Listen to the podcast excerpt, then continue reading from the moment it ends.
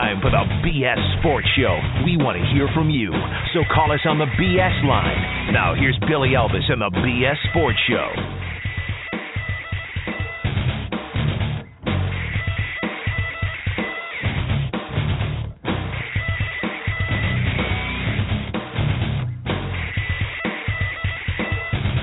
Greetings.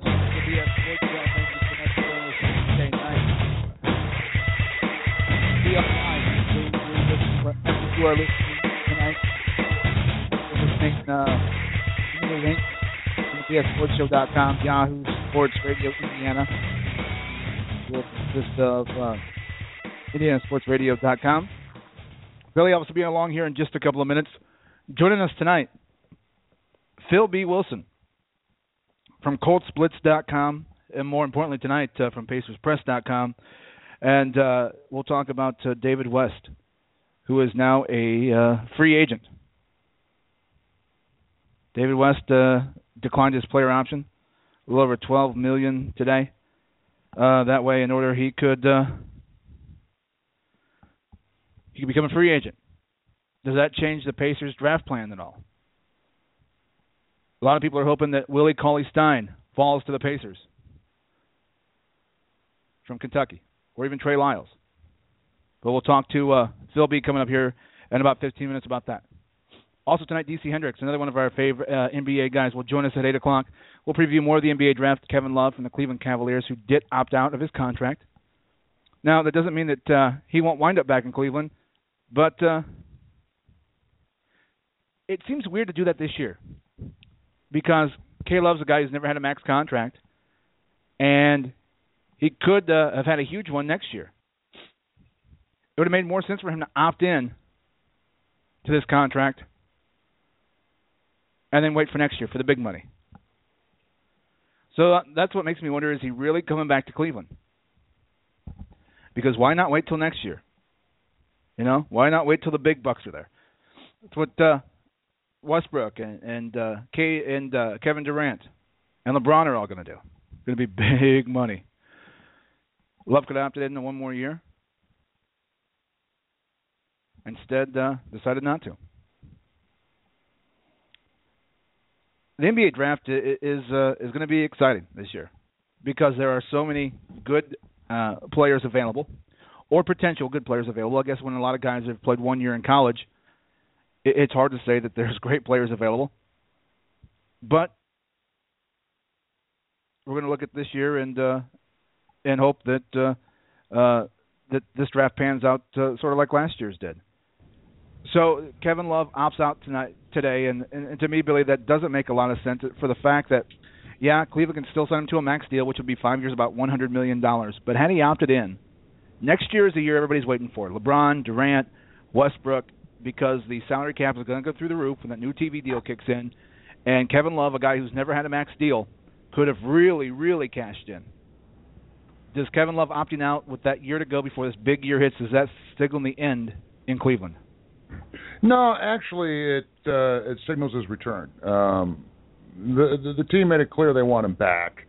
Uh, I think everybody kind of anticipated this was going to occur. He's going to get the most money to stay in Cleveland. This is the way to do it. This is the way to make Kevin Love happy. This is the way to make uh, the Cavs happy. And then they can start working on uh, the other projects they'll need to do to assemble a championship team. But no, this this totally means Kevin Love's back, dude.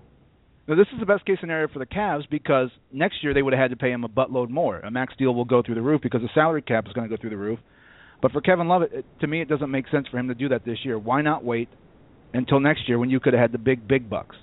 You know, you could have been paid a lot more next year, which is why LeBron signed the two-year deal last year with the player option, which is why uh, we're going to see uh, uh, Kevin Durant. We'll see Russell, we'll see a lot of big name free agents who have planned for to be free agents next year when that salary cap is is much larger. Why would Kevin Love opt out to get paid less? He's not a team Well, guy. He, he'll be working out a deal that'll pay him more than he would make this year, waiting through this year. So it's a payday now instead of a payday later. It depends on how you look at it, and and it's his chance to play with King James. And, and who would play with King James? Well, he would have been playing with King James anyways. And, and Well, until I- LeBron, I, I know, until- but he's. But what I'm saying is, though, until LeBron signs his new deal next year, I don't know that LeBron's coming back or not. You never know. LeBron, Yeah, no, listen. This all this signals is is that they're going to re-up him right now. Uh, if they don't re-up him right now, he is leaving, but he doesn't want to leave. Uh, the Cavs don't want him to go anywhere, and uh, you know they're, they're not going to let him sit there knowing that he's waiting for a, a bigger deal next year. Uh, no, he, they're, they're just locking him right now. That allows them to do things with the future of the roster. But they got to think about the future. Mean, not everybody always thinks about them, but he can get the biggest payday this year right now, opting out, re-signing with the Cavs. Or are we going to see a sign and trade? Do we see them Well- uh, sign sign Kevin Love up and then move him to get something that, that LeBron wants more? Uh, you know, I don't know. Uh, from all reports, LeBron, Kyrie, uh, everybody, uh, they they want Kevin Love back. From all reports, Kevin Love wants to be back. So that's I think this is just a, a formality right now in the process of building the Cleveland Cavaliers roster up a little bit for a run next year. I mean, I understand why why LeBron wants to be there. It's his hometown and, and his home area, but you know, playing in Cleveland for another five years isn't that appealing to a lot of guys, especially a West Coast guy like Kevin Love. It to me, I, I think he's back. I really think that that uh, the Lakers are going to make a big push for him, even if they even if they don't sign him to try to trade for him, as they've tried to make a big push for DeMarcus Cousins as well. He seems like a guy who wants to be on the West Coast, and I don't think that five more years in Cleveland is where he wants to be. Plus, do you want to be five years in Cleveland when LeBron's on the downside of his uh, of his career in another four years? Well, I mean, but the next three, four years, he's got his best chance to win in Cleveland. Uh, I mean, I mean, seriously, dude, uh, why not ride it out the rest of LeBron's career? We we all seen what superhuman things he can do. Uh, I would stay in Cleveland if I'm Kevin Love. I think he's going to stay in Cleveland. Uh, I think this is just a uh, kind of a situation where it doesn't mean he's leaving just because he opted out. Uh, so you know, it doesn't mean he's not going to listen. Know, he's stupid if he doesn't listen to what's going on out there. They all do it. Carmelo went on tour last year, ended up going right back to Phil. Yeah, you know, uh hey, we do have uh an NBA trade right now. Uh just came down. The uh the Portland Trail Blazers have uh acquired uh Gerald Henderson and Noah Vonleh from the Charlotte Bobcats for Nicholas Batum. Oh, okay. All right.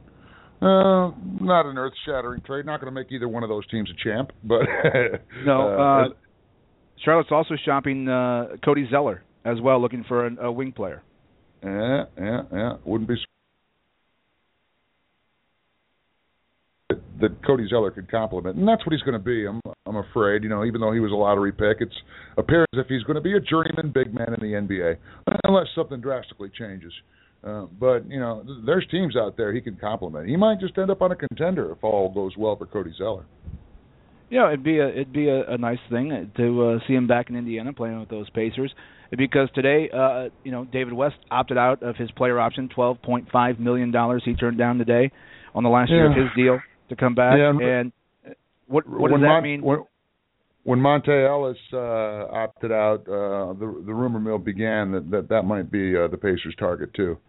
So we'll have to wait and see. But you know, David West is getting up there in years. Of course, he's uh, the leader.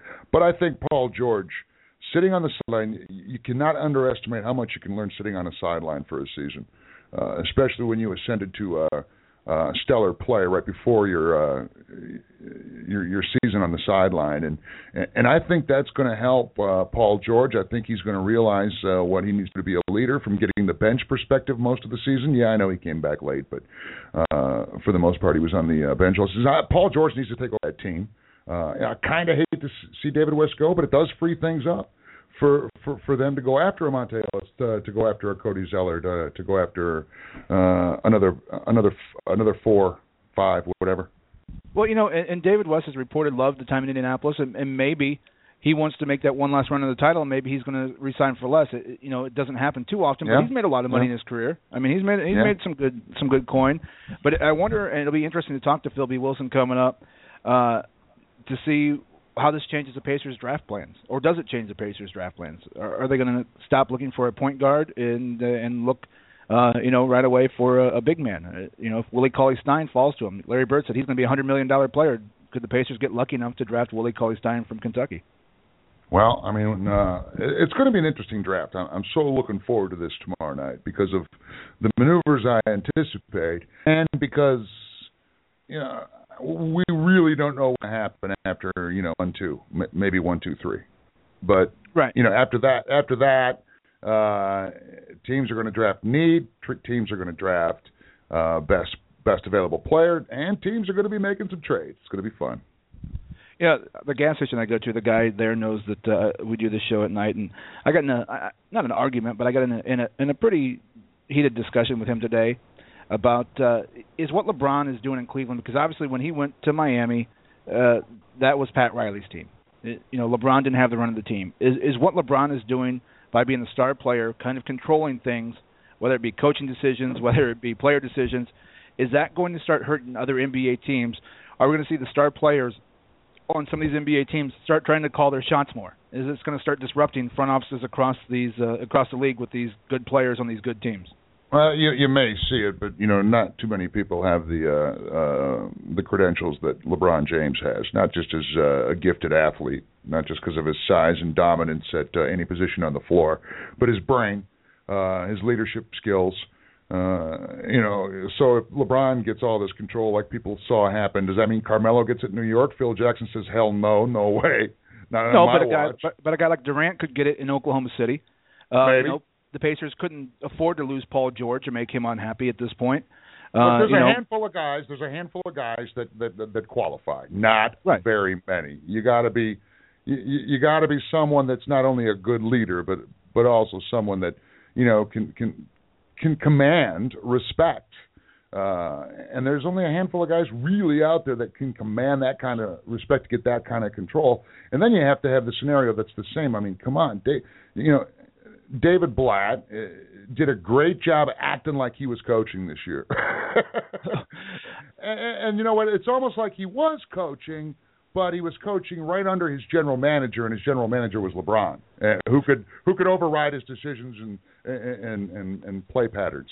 Well, I mean, for the situation that he found himself in, I think the guy did a great job. You know, he took the he took the job with Kyrie Irving being the best player on the team and the number right. one draft pick coming, and then LeBron fell into his lap, and then Kevin Love.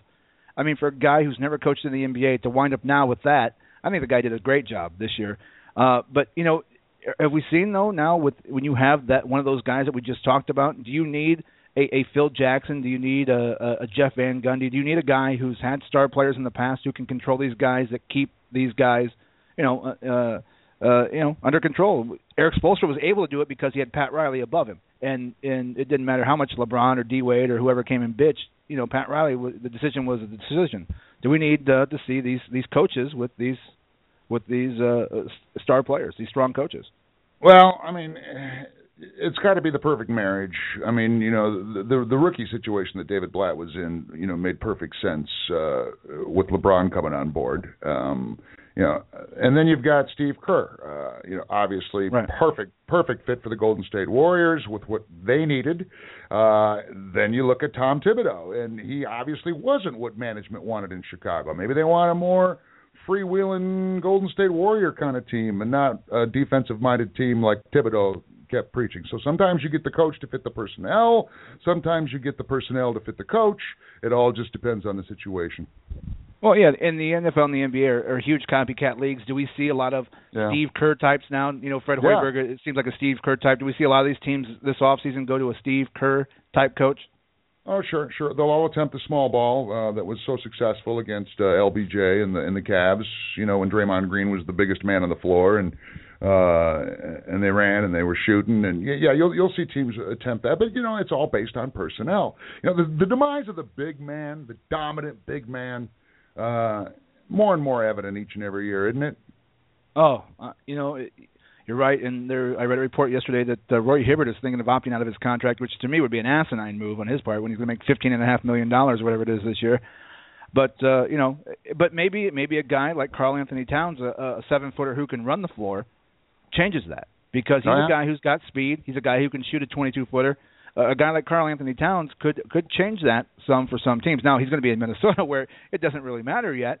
But a big man who can run the floor changes your offense a ton, and I think that's where Roy Hibbert and big guys like that have, have fallen behind. You know, Shaq was dominant, but would he be in today's NBA because he would slow down a fast offense? Well, all I know is, is thank God we've got a lot of NBA news on a Wednesday. Yes. yes. uh, and we're and we'll keep it rolling with our buddy Phil B. Wilson at P Wilson twenty four on the Twitter. He's our guest next. We'll also keep it going with DC Hendrix' perspective on the NBA draft. Uh, he's at eight o'clock tonight. Very NBA slash NBA draft heavy tonight on this Hump Day Wednesday edition of the BS Sports Show. Uh, got to tell you, Mo, I got another special event tomorrow night for charity. This time I got to do a talent. It's a t- it's a talent show at at uh, at Yolo's uh, to benefit the MDA, and uh, uh, everybody's welcome to attend. Uh, I believe dinner starts at six thirty, and uh, again a fundraiser for MDA. But uh, I'm going to be competing with like six other area people, politicians, uh, uh, other media people. In, in a talent show tomorrow night, and uh, and I got I, I, I kind of got roped into it because it's for charity. Though I said, hey, I got to do it. Well, if you're if you're competing against politicians, you just need to tell the truth. That'd be an amazing talent that they can't do. uh, at any rate, uh, full night ahead tonight, and then of course we wrap up the week at Wrigley on Friday. That's just two nights away from now. Big prizes up for grabs, and uh, always that all-you-can-eat wing and fish buffet. Tons of sides. Monter karaoke with Jake this Friday and every Friday from 7 to 9, the BS Sports Show at the Fort's Best Damn Sports Bar, where we also start the week Mondays from 7 to 9. But stick around. We'll take a break. We'll continue with our buddy Phil Wilson, Pacers Press, on the David West opt out and uh, other Pacer thoughts uh, with the draft tomorrow night. Uh, and uh, that's immediately next. Mo Times at Mo Radio Show. I'm at Billy Elvis at BS Sports. The fans, stick around. Taking a break. It's the BS Sports Show. Hi, this is Billy Elvis, and along with Mo Time, we host the BS Sports Show, now on Yahoo Sports Radio Indiana, which can be found at indianasportsradio.com. Tune in for our unique slant on the world of sports, covering your teams in the state of Indiana, as well as the top national stories, too. It's the BS Sports Show. I'm at Billy Elvis, Mo Times at Mo Radio Show, at BS Sports The Fan, now on Yahoo Sports Radio Indiana at indianasportsradio.com. At McDuff Realty Group, their top priority is helping you achieve maximum results from the purchase or sale of your home. With over 20 years of marketing and sales experience, Joe Shoemaker and his team will provide you with an aggressive, passionate strategy that delivers the results you expect.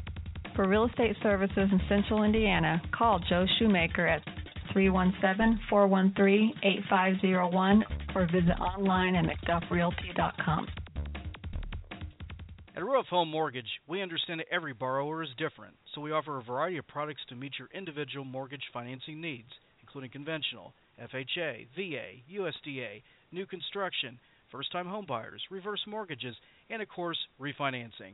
Want to learn more? Just call Brian Graham, the Mortgage Man, 248 8333, or visit him online at ruoff.com backslash Brian Graham and let them help you finance the home of your dreams. Hi, this is Billy Elvis, and along with Mo Time, we host the BS Sports Show weekdays from 7 to 9. And every Friday, as well as Monday, we're at Wrigley Field Bar and Grill, Fort's Best Damn Sports Bar. Fridays, it's part of the original weekend starter party with the all you can eat wing and fish buffet, 850 adults, 4 bucks for kids, and great prizes. And Monday, lots of special guests, including Komet head coach Gary Graham and Mad Ants head coach Connor Henry. It's the BS Sports Show weekdays 7 to 9, and at Wrigley Field Bar and Grill in Georgetown North every Monday and Friday night. Okay, so what do you have? Ryan, what do you think? Oh, uh. oh. Um. Lollygag, it ain't for leaders. They're too busy making plays happen, answering the call, earning their big boy pants. Isn't it time to be the leader you were born to be? The playbook's right there, Captain. What's the call? We'll have nachos, fried pickles, pretzels, buffalitos, honey barbecue wings, and waters all around. Grab a seat. The game is on. Buffalo Wild Wings. Wings, beer, sports. Ugh, I hate these big ass prices. Sounds like you could use some big ass savings. I'd love some big ass savings. Kmart Shop Your Way members save 30 cents a gallon. 30 cents a gallon?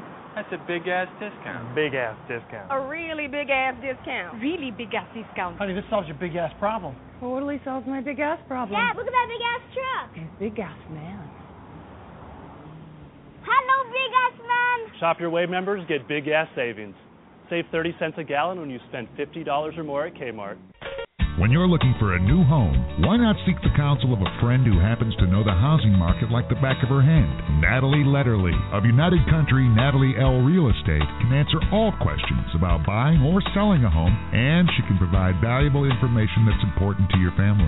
Natalie will provide you with a detailed summary of area schools, nearby amenities, and homeowner testimonials about the neighborhood of your choice. Call Natalie 260 388 9588 and start looking for your new home today. It's the BS Sports Show. It gives crappy people a chance to sort themselves out. Well, middle of the week, hump day, and no shortage of NBA news hitting close to home as well. Uh, thanks for tuning into the BS Sports Show weeknights from 7 to 9. Uh, it's been too long. It's always been too long since our last visit with the one and only Phil B. Wilson at P. Wilson24 on Twitter. How you doing, my brother from another mother? I'm doing great because David West just called and he offered me his contract here. Nice. Congrats. He said I could have the 12.6 million, so I'm just really grateful to him, and I get to get to announce that on your show, and everybody knows I'm a Hoosier millionaire now. well, congrats. So, yeah, so, I wish. I wish. what happens with walk away now, from that? Do, do we? Where do we see him go? Is there any chance that the Pacers do bring him back? It's hard for me to see that uh, that that the Pacer or that David West turns down twelve and a half million to come back for less. But uh, and does this change the way the Pacers draft coming up tomorrow night? Yeah, somebody went and pointed that out on Twitter already. Like, that doesn't mean he's gone. Yes, it does. it certainly does. And, and this is the guy that hinted at retirement before the season started. His numbers were down for the second straight year. He missed 16 games due to injuries. Um, Larry Bird referred to how he was battling. He never quite got healthy all year long, and he's tired. He's played 11 years, and you know I think he wants to retire. I mean, I could be wrong. I mean, unless uh, an NBA contender came along and said we want you as a reserve, we'll pay you five, six million, seven million, whatever to bolster our bench. I don't see. I don't see how he walked away from 12.6 million, and the Pacers are going to pay him that, and he was comfortable with that. Why would you give away four or five million dollars?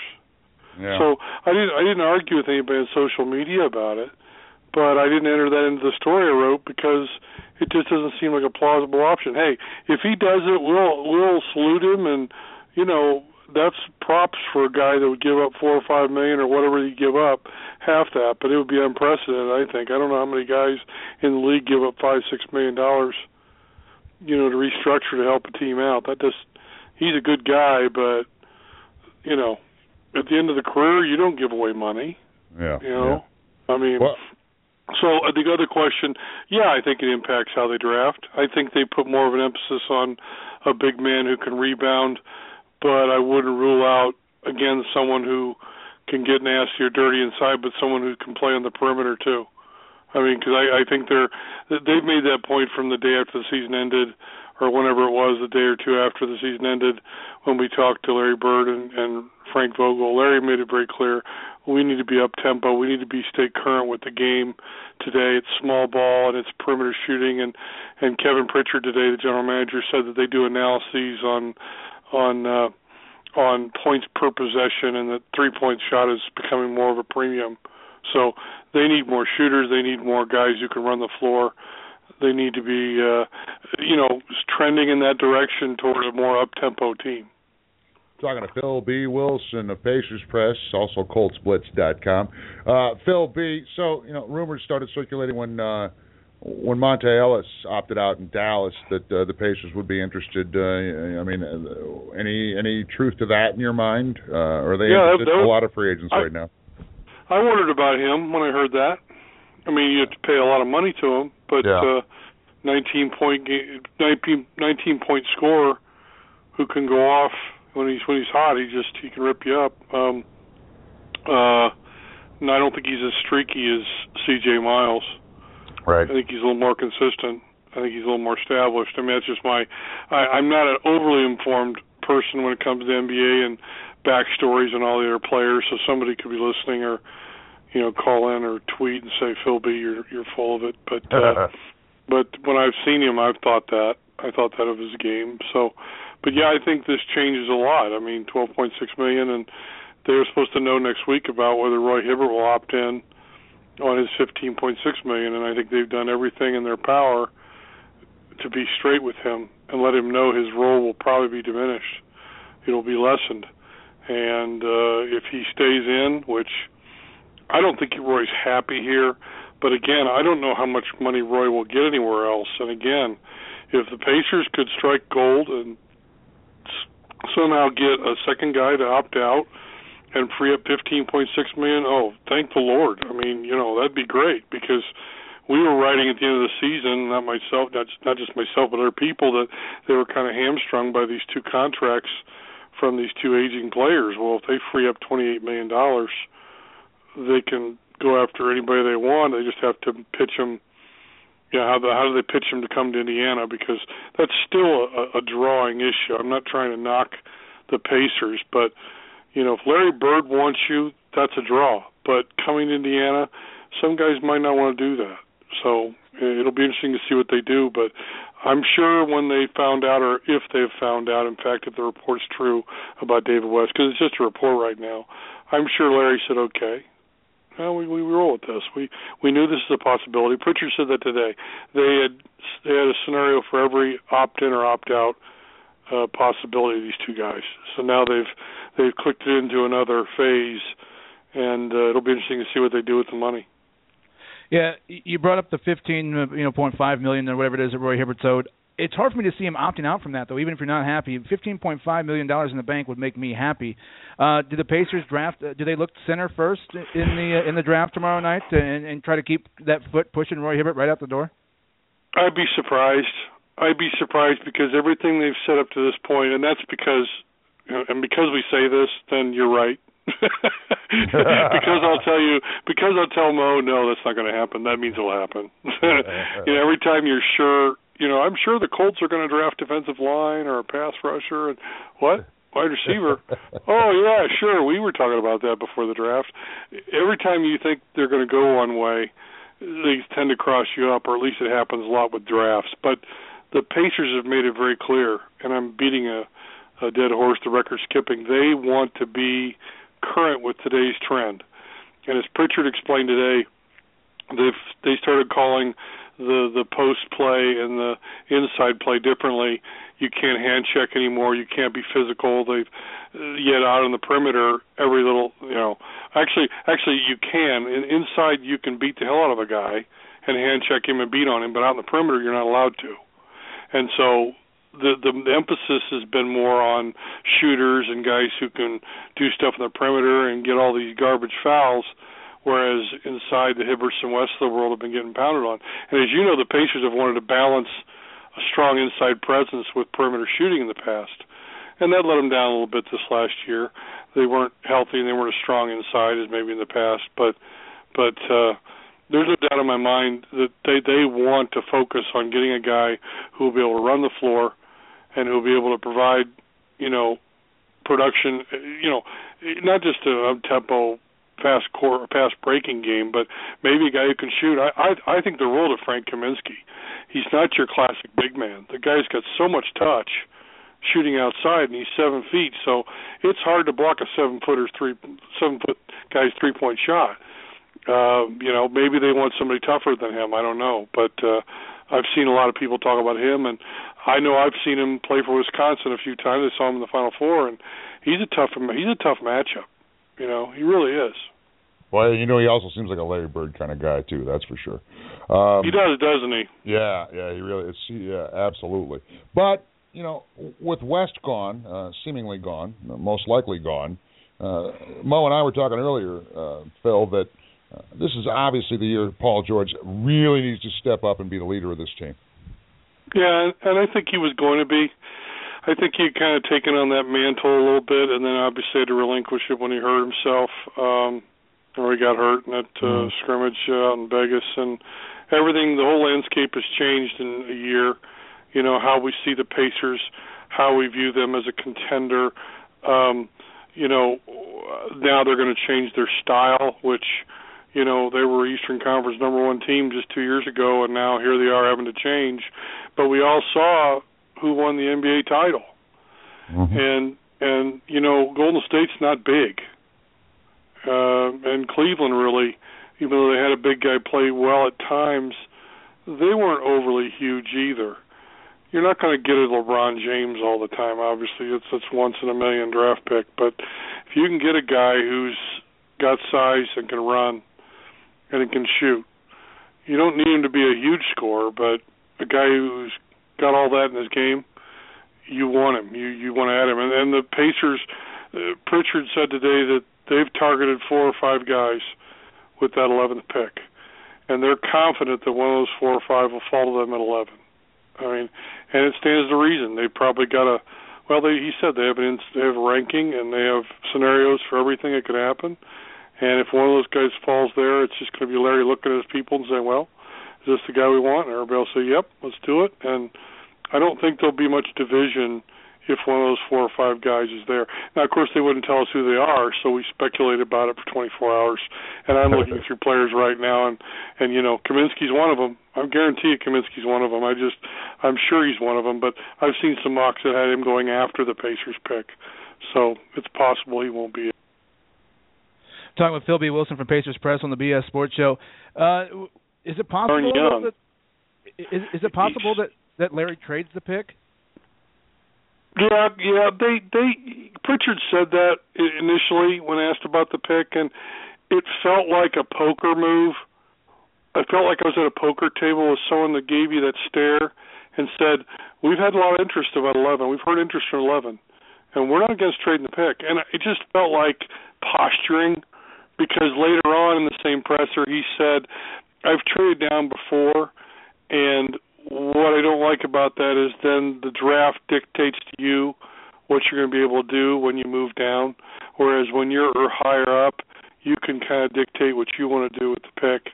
So he kind of hedged a little bit on, you know, the posturing on yeah, we'll trade it if we want to, but then later, I don't really like doing that, and that just it doesn't feel like the thing. when you say four or five and you're confident one will be there. That doesn't sound like trade down jargon to me. That sounds like you've you're sure one of those guys is going to be there at eleven. You're positive, and you're confident, and you you say every scenario has been planned for. So if if for by some for some reason they are shocked and stunned and that pick the one of those guys isn't there then yeah they'll trade down but i don't see it happening yeah. Uh, well, Phil B, obviously the draft tomorrow night, you'll be all in. Uh, you'll be writing about it at Pacers Press, of course. Uh, yeah, I'll be over there. I'll go over to Banker's Life and work a little bit for a living. Good for you, buddy. Good for you. Uh, hope, hopefully it all works out well for the Pacers uh, with uh, another year of uh, uh, of losing uh, one of those key starting five players uh, that, like you said, helped them amass the best record in the uh, NBA. There. Um, all right. Well, go ahead. Well, it, it's just it's it's this is a this is an opportunity. Now, I'm not trying to say that anybody wanted Paul to get hurt. Right. But the byproduct of him breaking his leg was they weren't as good as they would have been. They would have made the playoffs with him last year if he played the whole year. Everybody knows that. Because they're picking so high, they might not get another chance at this for a while if they if they hit hit on the pick and they add a couple free agents that really help this team. All of a sudden, you've assured yourself you're a playoff team, and you're not going to have this pick again for a while. And so, this is an opportunity here. This is a this isn't just well we'll draft a guy late teens or 20s and hope he plays. This is we can get a guy they expect to be an immediate contributor, if not a starter, than a, a, a solid role player, but I think they want somebody to start right away and be an impact player, especially now that West is probably out. And if Hibbert would opt out, if Hibbert stays, fine. But I, their blueprint for where they want to go, they're being very clear about it. Well, Phil, if if we had to pick tomorrow night, who's been the better drafter overall over the Pacers last 20 years, Donnie Walsh or Larry Bird? Oh man, that's a boy. That's a good one, Mo. Uh, you just you just blindside rushed me. I think Goddard. I think Goddard just whiffed on that block, and it was an olé block, and he came clean, and I never saw him coming. You know, I I thought of we. I mentioned it today to my buddy Mark Monteith, who works for the Pacers, and used to work at the Star. We worked together, and we mentioned how they took Reggie Miller instead of Steve Alford and you you think about some of the other guys they added in the draft over the years to build those you know Eastern Conference final teams and the one that made the finals and so Donnie's probably got the upper hand uh because of a larger body of work and how far they've gone. I think it's you have to give Donnie Walsh his credit and his due. And Donnie still hangs around. He's at practice every day, usually, and he's consulting with Larry. So he's still Larry's still benefiting from Donnie's input. But Larry's getting there. He, you know, Paul George's pick was a that was a doozy. You know, that was that was I think it's probably obviously his best pick. I think since he's been back since he's been president and and you know he he's hoping to land another guy. I think Paul was what ten or eleven or mhm. Paul twelve or whatever they picked. He was ten, and you got one at eleven right now. If if Larry nails this one, then you know his he starts to close the gap maybe a little bit on Donnie. But of course, the team's got to reach the finals and and be perennial, you know, NBA title contenders, which they've come close to that, but not quite because of the Miami Heat, and now I guess we say the Cleveland Cavaliers in the Yeah. East Yeah, because yeah. of LeBron. Because of LeBron, let's just say it. Because of LeBron, LeBron and his four, you know, Washington Continentals or whoever else you know he has with him out there. the, the generals, but I get it. Yeah, Uh, the Generals. There you go. Yeah. uh, what about that uh, Kevin Love opt out? I'm convinced he's going back to Cleveland, uh, but Mo says he doesn't know, man. Maybe West Coast, maybe somewhere else. I don't get the sense that Kevin was ever comfortable there, and not that Kevin wants to demand to be the guy, but he was able to be whatever he wanted to be before. And them trying to force him into a role in Cleveland, it never felt like it worked to me. And somebody who wants to let him just be a free shooter and do inside out and all those double doubles and be a regular and Dan Patrick for his blue collar double double stuff. You know, that's the guy we haven't seen in a year. So I think there's a guy that can get whatever he wants in the free agent market. But that said, you go to a team that's going to give you a chance at a ring. I think Cleveland gives him the best shot. I mean, Golden State's not going to sign him. So I don't know. I'd I, I'd be surprised a little bit if he opted out, but uh, I was surprised today by David West. I thought David would be back. He he seemed more invigorated, more. He seemed almost surprised that the team contended for a playoff spot. When he when we met with him in the preseason, he hinted at maybe this is it. He hinted at maybe he just retired. He wanted to be in the league ten years, and this was his eleventh year, and so he'd already surpassed his goal, and he seemed you know resigned to the fate of this team. And and then through the year he seemed really charged up about how hard they played and how they fought and they were they lost so many close games but they were in them and and so we thought he was leaning toward coming back. So i i'm i was surprised by that today and i i hope i'm surprised about hibbert and he opts out even though i expect him to opt in and so you never know with these guys and they have their decision you never know what's in their mind Well, Phil, as always, man, we, we we appreciate it. Uh, you know, it, it'll be exciting tomorrow night. And, and if you had to put your finger on one, is Frank Kaminsky the guy that you're looking at tomorrow, or if if, if a guy like Willie Cauley Stein falls, is that going to be the guy? If you had to make your best prediction right now, who who do the Pacers go with tomorrow night? And you know, I knew you'd ask me that, and I just finished the second Pritchard video, so I haven't looked extensively at anybody. Um, I know Lyles. I saw him play in high school as a senior. I obviously saw him with Kentucky here. I know Kaminsky, uh, Cauley Stein. Okay, yeah. I, I'm not as sold on all the Kentucky guys as everybody else is. Did we lose Phil B? Yeah, I'm, I'm here. I'm, I'm sorry. Right. It doesn't sound like it faded out there. I just gave you my complete list in that two seconds. I, I can't that. no, but no, I, I, I just, I guess you consider that an option too, because then you've got a another guy that plays strong inside, e- even though that's not where I thought they wanted to go. But maybe, as we talked before, they adjust their plan because they're not confident or not sure they can replace West in free agency. You do have to have another rebounder. You can't rely on just Roy and a hard working Solomon Hill. And and Paul George will get you rebounds too. Paul's versatile enough, but I don't think you want to put the strain on those guys always being down in the block all the time. I mean, they're inside out, and we're talking more so about George, but Solomon's shown a knack for it.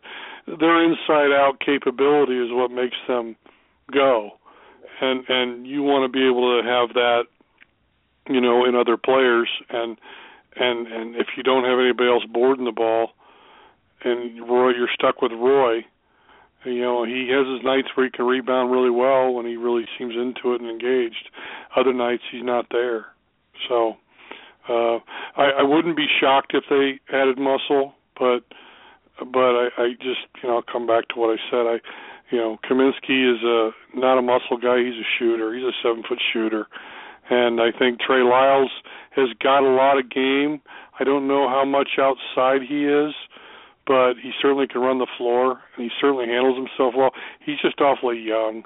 You know, one year in college, and I, I don't know if they go that way. If you you're going to mortgage that, you know, you get this kid at what 19, 20 years old, but he's in his hometown, and maybe you know that's just something they've been sold on.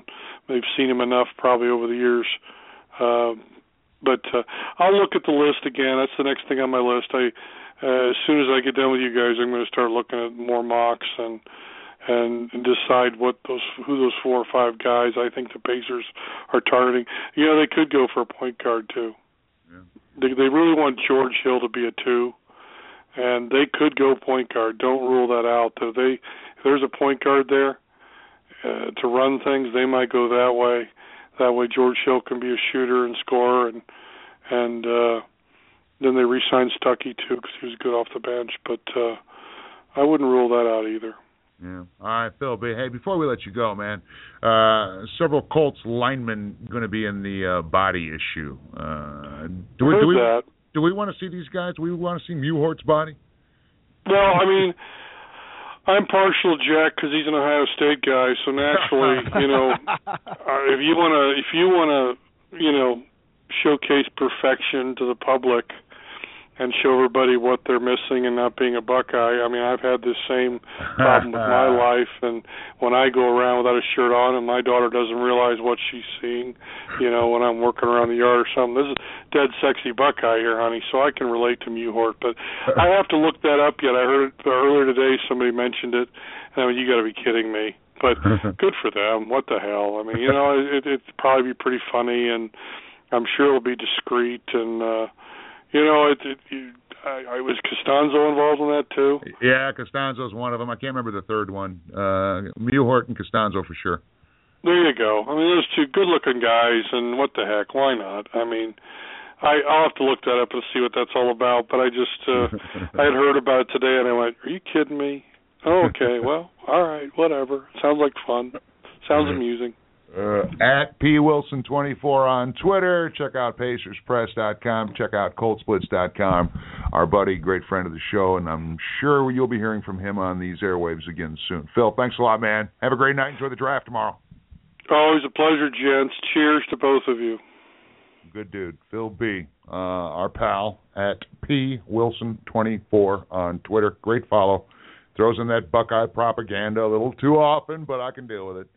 Uh, would you do a body issue if you were asked, Mo? Would you uh, would you sign up for something like that? Would you say, "Sure, I'll get naked"? I mean, they they don't show anything. You're, they usually have poses that everything's covered. But would you do it? Uh, yeah. Uh, I mean, people are able to see the the uh, the awful uh, specimen that I am under my clothes already. You know, I mean, they can tell with what I'm wearing that I'm very oddly shaped.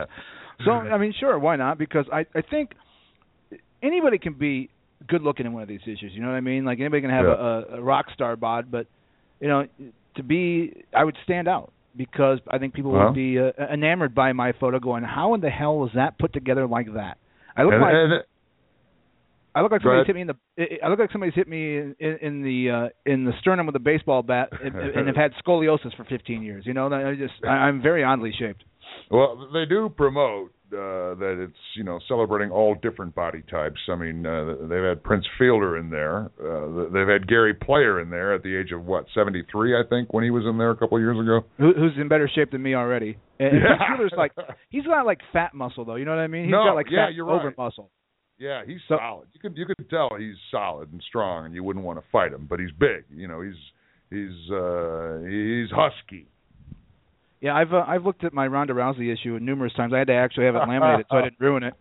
Yeah, it's uh, whew, she's a she's a mighty fine looking girl. Her and Ashley Force, who was in it last year. That's right. That's right. All righty. Well, we're going to get a break in. We're heading towards the end of hour number one at uh, eight o'clock. We'll get some more thoughts on the NBA draft overall from our NBA guru, DC Hendrix at DC Hendrix on the Twitter. So uh, a lot more to get to with the NBA and uh, a whole lot yet ahead on this Wednesday night edition of the show. Mo Times at Mo Radio Show. I'm at Billy Elvis at BS Sports The Fan. Facebook pages too. Uh, and we'll be back in a bit to wrap up our number one next on the BS Sports Show. Hi, this is Billy Elvis, and along with Mo Time, we host the BS Sports Show, now on Yahoo Sports Radio Indiana, which can be found at indianasportsradio.com. Tune in for our unique slant on the world of sports, covering your teams in the state of Indiana, as well as the top national stories, too. The BS Sports Show. I'm at Billy Elvis, Mo Times at Mo Radio Show, at BS Sports The Fan, now on Yahoo Sports Radio Indiana at indianasportsradio.com. At McDuff Realty Group, their top priority is helping you achieve maximum results from the purchase or sale of your home. With over 20 years of marketing and sales experience, Joe Shoemaker and his team will provide you with an aggressive, passionate strategy that delivers the results you expect. For real estate services in Central Indiana, call Joe Shoemaker at 317 413 8501 or visit online at McDuffRealty.com. At Ruoff Home Mortgage, we understand that every borrower is different, so we offer a variety of products to meet your individual mortgage financing needs, including conventional, FHA, VA, USDA, new construction, first time homebuyers, reverse mortgages, and of course, refinancing. Want to learn more? Just call Brian Graham, the mortgage man, at 260-248-8333 or visit him online at ruoff.com backslash Brian Graham and let them help you finance the home of your dreams. Hi, this is Billy Elvis, and along with Mo Time, we host the BS Sports Show weekdays from 7 to 9. And every Friday, as well as Monday, we're at Wrigley Field Bar and Grill, Fort's Best Damn Sports Bar. Fridays, it's part of the original weekend starter party with the all-you-can-eat wing and fish buffet, 8.50 adults, 4 bucks for kids, and great prizes. And Monday, lots of special guests, including Komet head coach Gary Graham and Mad Ants head coach Connor Henry. It's the BS Sports Show weekdays 7 to 9, and at Wrigley Field Bar and Grill in Georgetown North every Monday and Friday night. When you're looking for a new home, why not seek the counsel of a friend who happens to know the housing market like the back of her hand? Natalie Letterly of United Country Natalie L. Real Estate can answer all questions about buying or selling a home, and she can provide valuable information that's important to your family. Natalie will provide you with a detailed summary of area schools, nearby amenities, and homeowner testimonials about the neighborhood of your choice. Call Natalie 260 388 9588 and start looking for your new home today. Okay, so what do you have? Ryan, what do you think? Oh, uh. oh. Um. Lollygagging ain't for leaders. They're too busy making plays happen, answering the call, earning their big boy pants. Isn't it time to be the leader you were born to be? The playbook's right there, Captain. What's the call? We'll have nachos, fried pickles, pretzels, buffalitos, honey barbecue wings, and waters all around. Grab a seat. The game is on. Buffalo Wild Wings. Wings, beer, sports. Ugh, I hate these big ass prices. Sounds like you could use some big ass savings. I'd love some big ass savings. Kmart Shop Your Way members save 30 cents a gallon. 30 cents a gallon?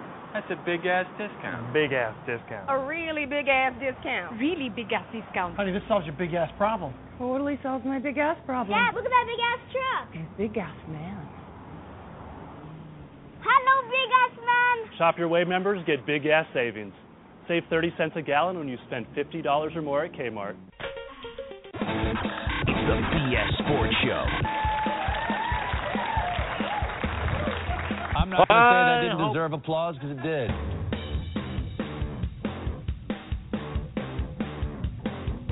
Uh, we uh, hope you're enjoying yourselves nearly as much as we are on the BS Sports Show with you weeknights from 7 to 9. Uh, got DC Hendrix lined up talking NBA draft with us at the top of the hour or close to it, maybe a little after 8. Thanks for tuning in, whether it's uh, via the links at thebssportshow.com or you've checked us out at the all new Yahoo Sports Radio Indiana, which is at indianasportsradio.com. Uh, debate heating up for uh, National League Rookie of the Year, Kris Bryant or Joc Pederson. Uh, both of them uh, have a case. Uh, Kris Bryant is a beast. I mean, he's an absolute beast. Uh, he's not a surprise anymore, and he's still having success. It's fun to watch. Yeah, and you know, now that the Cubs have control of him for another year, I'm not as mad as I was at the beginning of the year. But I, I don't.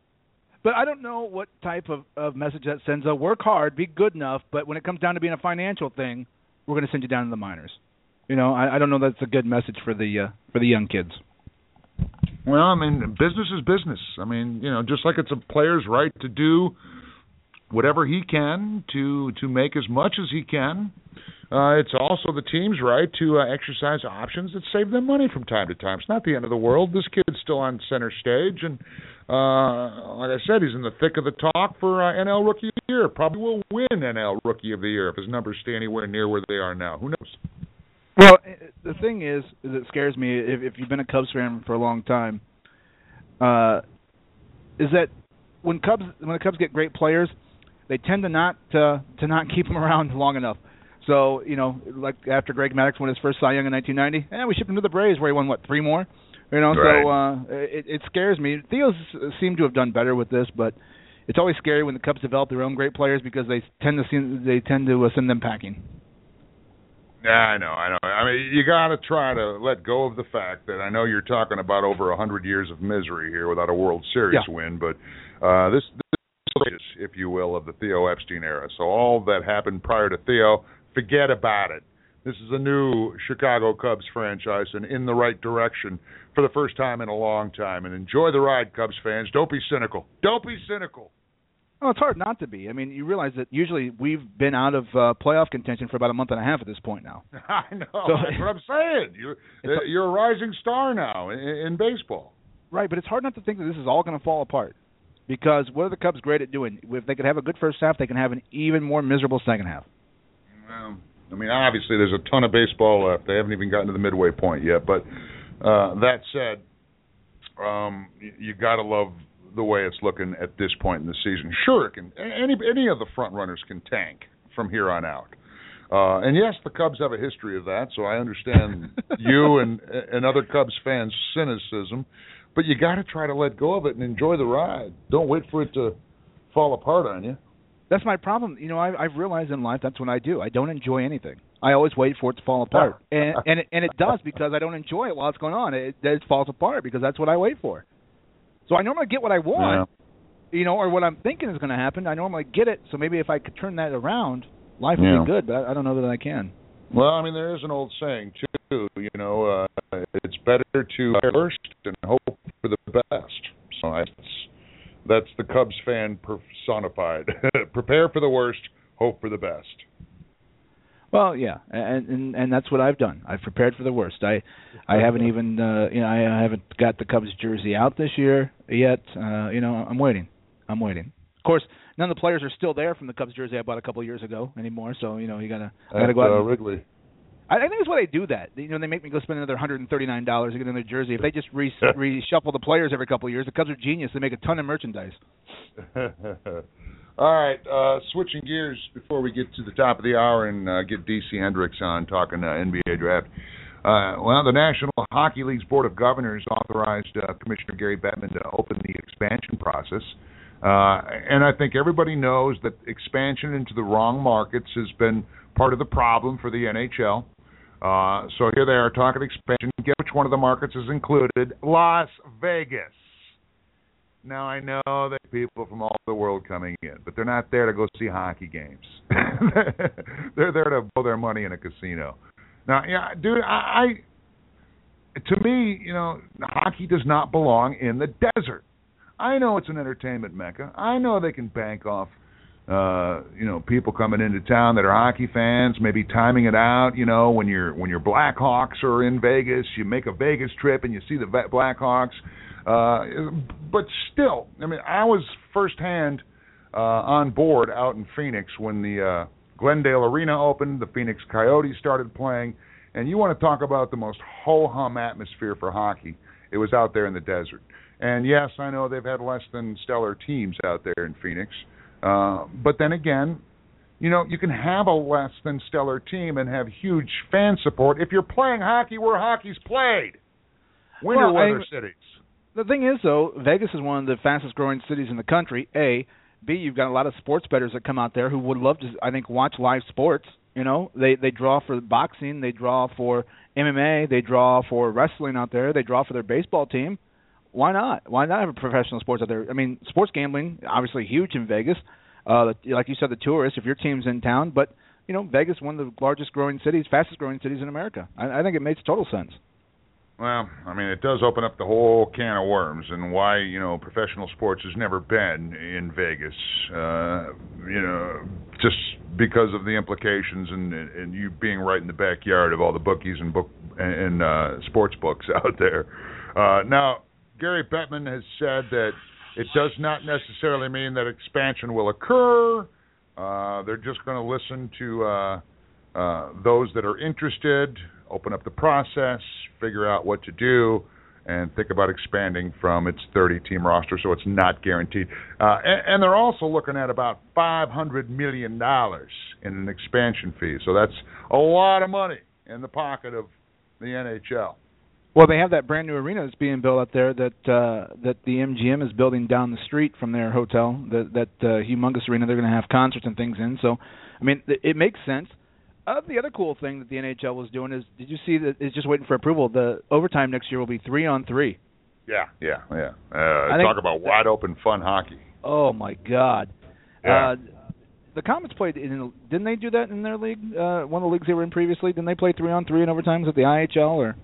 Uh, yeah, you know, it seems to be. I remember that. I, I can't remember if it was the UHL or which one of the. I mean, It was one of them, though. done- yeah. and it was amazing hockey to watch because it, Yeah. you're right, it was wide open. It was, uh, and there was very few times it went to a shootout because that three on three for five minutes is, uh, it, it goes quick. Oh yeah, yeah. Uh, I don't know. Uh, and the whole Vegas thing. I mean, maybe that would help boost hockey's popularity. Uh, I think to so. be that to be that first pro franchise that cracks the Vegas market. Yeah, I mean, in the NBA All Star Game and All Star Weekend festivities drew out there. I think that you know, and the races draw out there, right? Don't they have NASCAR in Vegas? I mean, you know, Oh yeah. yeah. I, I think that uh, I, I think that it could draw well. I mean, you know, I've gone to games in, in other markets when I've been in towns that I wasn't there to see. I've gone to see the Nashville Predators a couple of times when I've been in Nashville.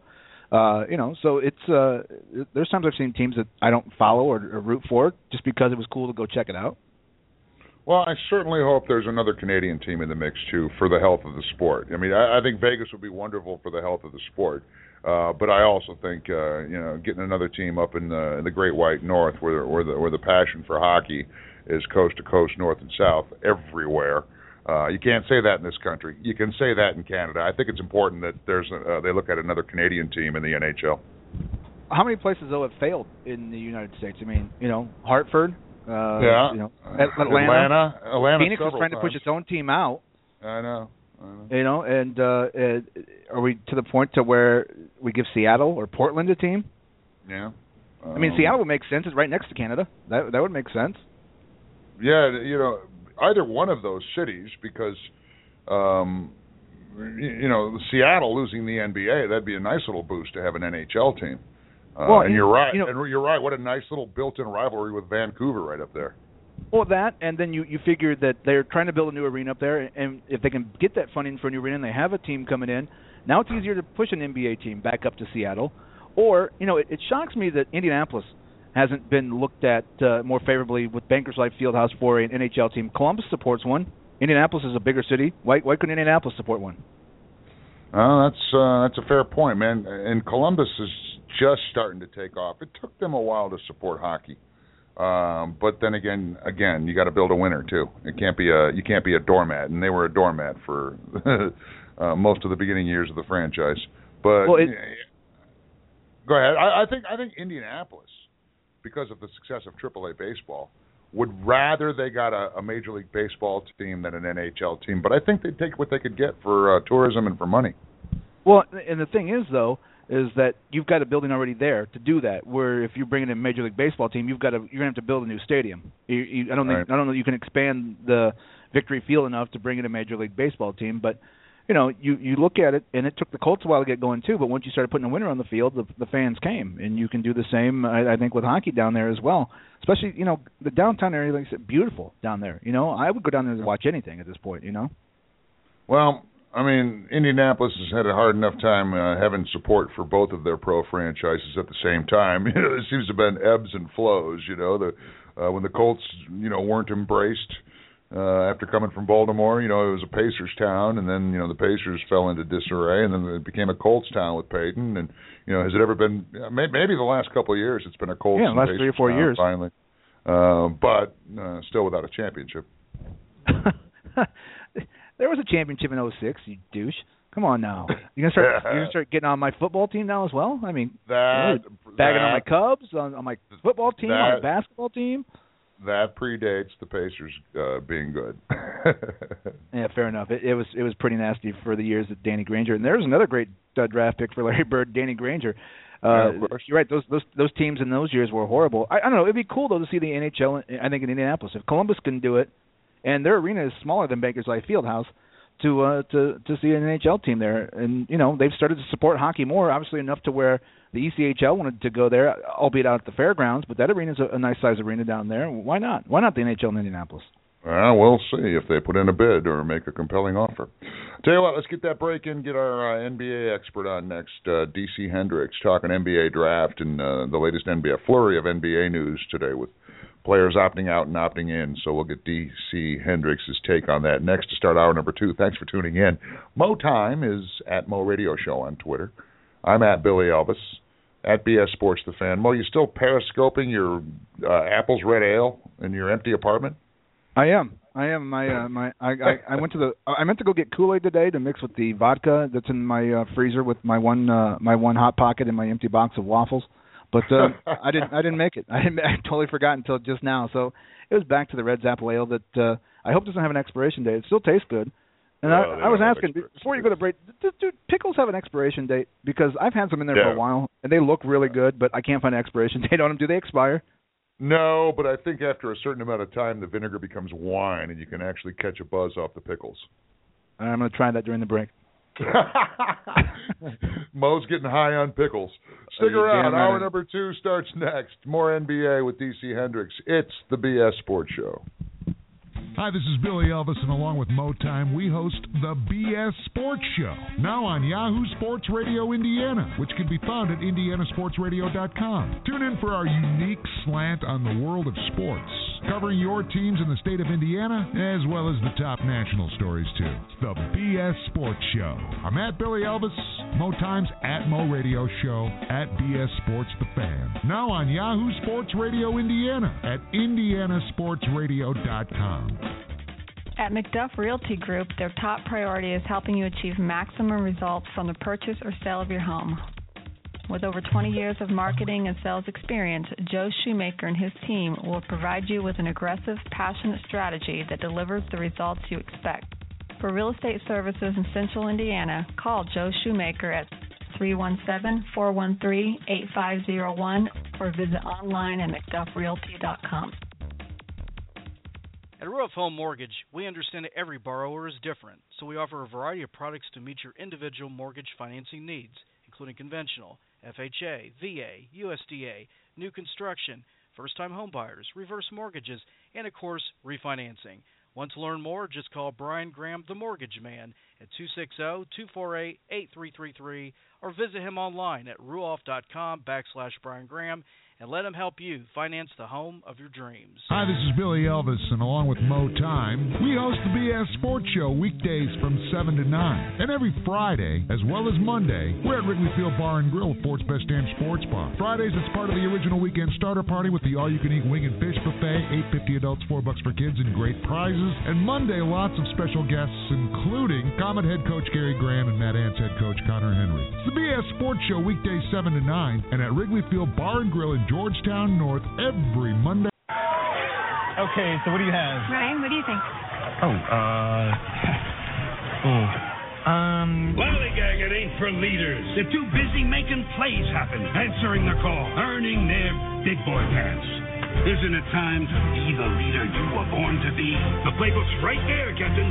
What's the call? We'll have nachos, fried pickles, pretzels, buffalitos, honey barbecue wings, and waters all around. Grab a seat.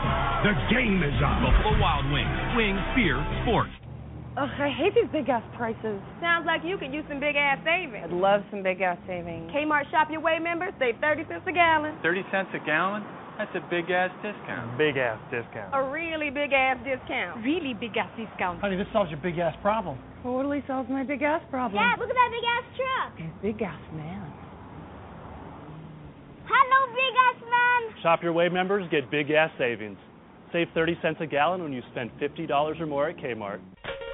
When you're looking for a new home, why not seek the counsel of a friend who happens to know the housing market like the back of her hand? Natalie Letterly of United Country Natalie L. Real Estate can answer all questions about buying or selling a home, and she can provide valuable information that's important to your family. Natalie will provide you with a detailed summary of area schools, nearby amenities, and homeowner testimonials about the neighborhood of your choice.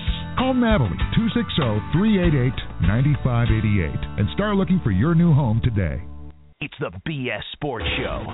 This man is hanging by a string. I, I think that he is a, a borderline psychotic at this point.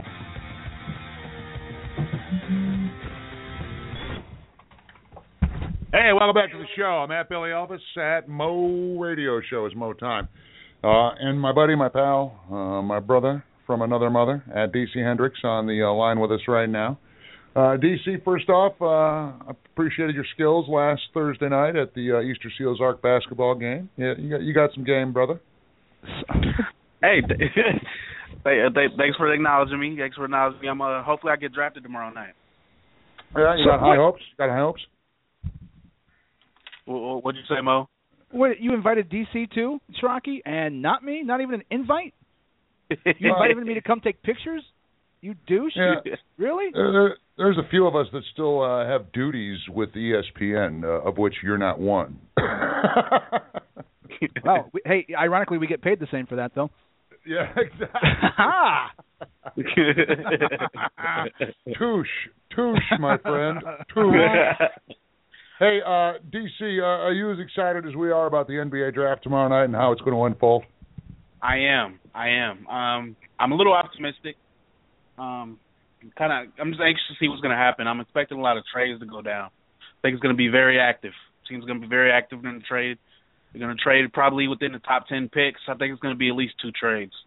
Wow, that'd be nice. That'd be nice because it could really change the landscape of the NBA. I mean, if teams are trading, obviously it's contenders we're talking about here. That's what you have in mind, right, DC? Absolutely. I'm I'm expecting, you know, uh the Kings, expecting the Kings to do something. They've been very active lately. Uh Orlando Magic been trying to move up. The Knicks Knicks and Suns have been discussing swapping picks. The Nuggets have been active in talking about trading for Reed and for Cousins. It, you know, I'm just ready for something to go down and see how it's all going to unfold. DC, is it impossible if you're Phil Jackson not to take Eric Bledsoe and trade your pick, and you've got a proven NBA point guard, and you have no idea with your pick what you get? Uh, do you trade that pick for Eric Bledsoe to the Phoenix Suns? Oh, absolutely. If I'm Phil Jackson, I'm pulling the trigger on that. But uh, Phoenix Suns need to think twice because you know they've been making some dumb decisions. You know, I'm a Phoenix Suns fan, and I'm not a fan of the moves they've been making lately. Uh, like this past off season, they signed and drafted like ten point guards, and then traded Isaiah Thomas at the trade deadline, and you know it, it was it was just a pointless off season last last year. So I'm you know they really need to think about what they're doing before they make that kind of a decision. Talking to uh, DC Hendrix on Twitter at DC Hendrix. DC, you know, um, with the opt outs and opt ins we heard about today, Cleveland keeping around Mozgov, that's not a surprise. Uh, Kevin Love opting out, I'm not overtly surprised by that. Doesn't mean he's leaving anywhere. Um, but do you see Kevin Love going somewhere else, or is this this just a formality? The Cavs are going to re-sign him to a max deal. He'll be back in the fold uh, for a, a chance at a repeat trip to the finals. Oh, I think he's leaving. He's I, gone. I, really, huh? I, th- I think he's leaving. Um, no, it, it was just uh, you know, even when he was playing with LeBron, I didn't really see you know the great tandem they you know potentially could have been. So I, think he is going to leave, and I'm expecting him in a Laker uniform next season. Well, you were talking with DC Hendrix, SidelineSportsReport.com is his website. Uh, where do you see uh, the uh, the Lakers going tomorrow? Because a lot of people think that it'll be Jahlil Okafor, as, as supposedly the Timberwolves have already uh, let Karl-Anthony Towns know he'll be the number one pick, or do they turn around and they go point guard and, and go Russell tomorrow night? The Lakers have uh, another team that hasn't made a bunch of wise decisions in the last uh, two or three years. What do the Lakers do tomorrow night? Uh, I think they go Okafor. Um, you know, I think they're pretty much locked in on him. They've actually worked him out more n- numerous amount of times. I, I think they're pretty much locked in on Okafor. I don't think it makes much sense to take Russell at this point. You know, I, I don't think because he's to be a point guard in my opinion. You know, he's not he's not good enough offensively to be a shooting guard and you know, you know he's six. I believe he's six four. So you know he's it's it's going to be tough for him to be a shooting guard, especially you know backing up Kobe. I think he's a point guard, and they don't need one right now. You know they have Clarkson, who's just uh, all rookie first team this past season. I, I don't think they go Russell. Uh, DC, we were talking to Phil B. Wilson from PacersPress.com last hour. Uh, he seems to think that uh, the the new trend in the NBA is going to be uh, what Steve Kerr and the Golden State Warriors accomplished this year, uh, a little effort at small ball. Um, David West opt out today. Uh, he's gone. Roy Hibbert could opt out, which would seem foolish, but it could happen. Uh, we could see a, a very different look with the Pacers next year if all that happens. If, if Roy opts out too, but even if Roy doesn't opt out, and what they try to do and what they uh, try to accomplish, uh, do do you see uh, other teams uh, in the copycat mode of the Golden Golden State Warrior template with that small ball kind of thing? Um, I, I definitely think teams are going to go that route. Uh, one team that comes to mind, who I think has been, you know, one guy I think has been watching them closely is Phil Jackson with the Knicks. I think Yeah. they might try that. You know, they really don't have a whole lot of size, and Phil Jackson has, has been very vocal about them. You know how great team ball they play, and I think I think a team like the Knicks are gonna, uh, you know, copy that a little bit. And I, I actually think it is going to become a trend in the NBA altogether. You know, not just teams. I think you know teams are going to look at it like, hey, maybe we don't need a seven and a half foot guy at, at center. Maybe we can go small ball and we can win that way. DC, when you look at uh, contenders, uh, normal contenders tomorrow, uh, you, you do see the the Pacers that uh, normally a contending team up there, the Miami Heat. Uh, where does Miami go? What do they do? They've got an agent Dwyane Wade that we don't know if he's going to be back or not. Uh, they've got uh, Chris Bosh coming off injury. What what do the Heat do with their draft pick tomorrow night? In my opinion, they should take anything that's on the board other than a point guard. best if the best person available is you know I'm expecting them to you know take a guy like Devin Booker um or possibly maybe uh Oubre from Kansas. You know they really need a wing player or a shooting guard. They need a, need a guy to go to on the wing a scorer. Um you know they really don't need a whole lot of size either. Bo- Bosh is still Bosh you know he's still good. Hopefully he come back next season healthy. Uh Whiteside definitely emerged as one of the you know, top big man in the league, had a great season. They obviously don't need a point guard. They have Dragic, um, uh, uh, what's the other? Just Napier. Sebastian They. They Napier. the point. So you know, I'm expecting them to take a wing player to score alongside those guys. Well, which team's going to benefit the most out of this draft? Uh, just uh, a a hunch tomorrow night, DC. Is Philadelphia going to finally become respectable? no, no, no, no, no, no, no. Philly, and I feel so bad for them. I, Yeah. I really, you know, they. It's unfortunate. You know, Noel went down his first season.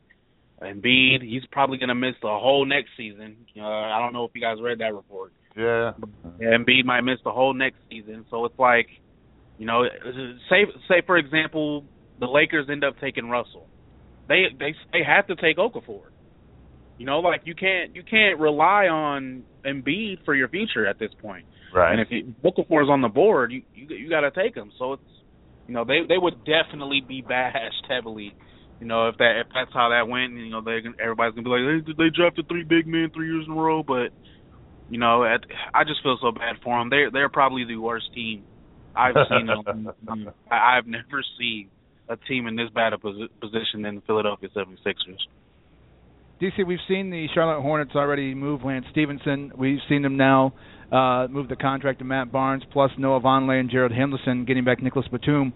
Uh, are, are the Trailblazers by moving Batum already, and who knows if they'll be able to sign, re-sign Wesley Matthews?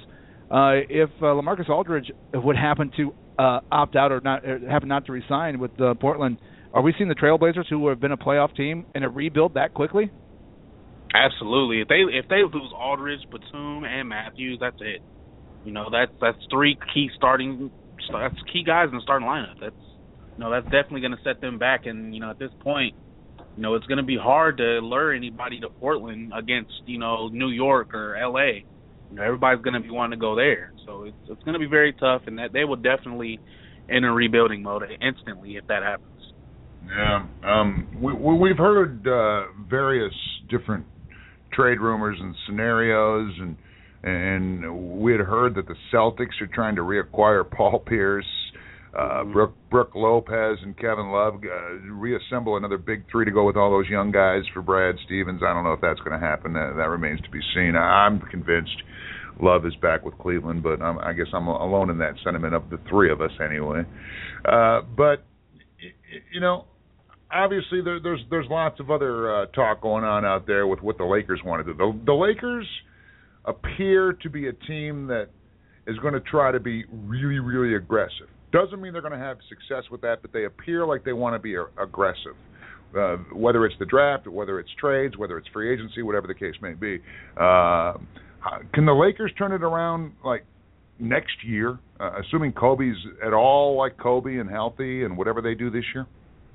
Uh, no, I, I really don't expect that quick of a turnaround. It's definitely going to be a process because you know, you know they've been trying to trade for Cousins. Um, they've been very active in trying to get Kevin yeah. Love last couple seasons. You know, e- even if they do get one of those guys, it's, it's, they still have so long to go. Um, their their bench is terrible. You know, they don't have much depth at all. So it, it's definitely going to take a couple seasons, regardless if they get Cousins, Love, Okafor. It doesn't matter who.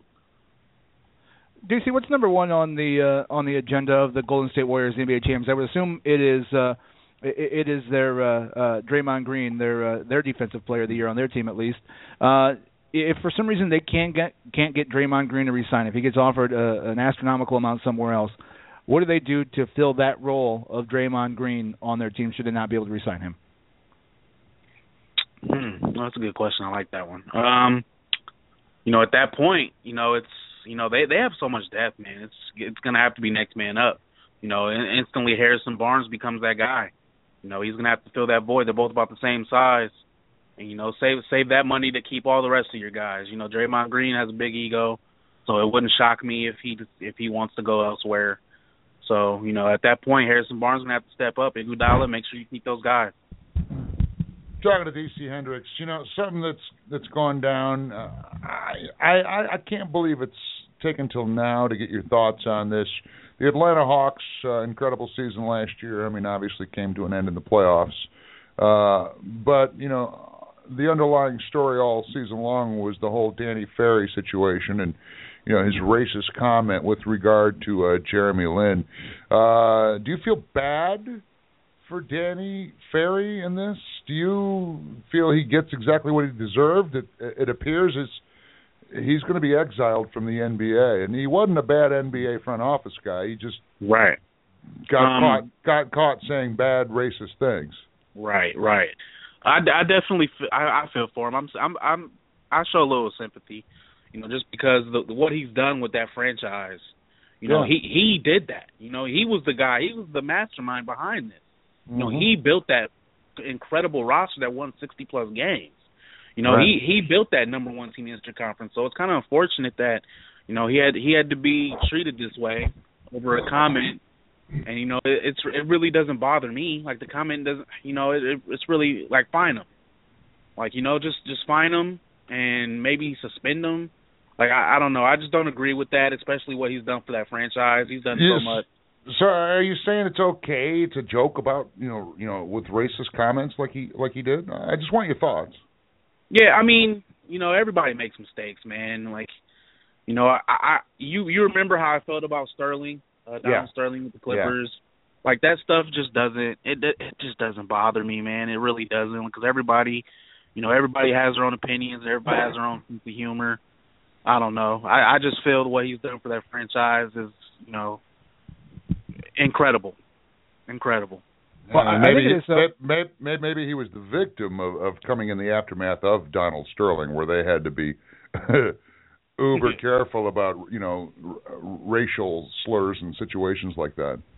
Right, right. well, I too, agree. His his comment was about Luol Deng, so I don't know if that made it more touchy because it was another African American and not, uh, Yeah. you know, maybe if it's Jeremy Lin, it does make a difference. But the, the thing that, that I didn't get about the whole thing is why why suspend the guy basically for a year? You know, he he hasn't been around the office. He's been he's been basically out of the office for a year. Why wait a year to make a buyout with him or to fire him? Why wait a year? That part didn't make sense to me because obviously, if you're going to have the guy around for a year, not in the office, and mm-hmm. you're paying him, there obviously was a plan for him somewhere, somehow. Right, right. Why keep him around right. for a year and then now all of a sudden now he's bought out a year later?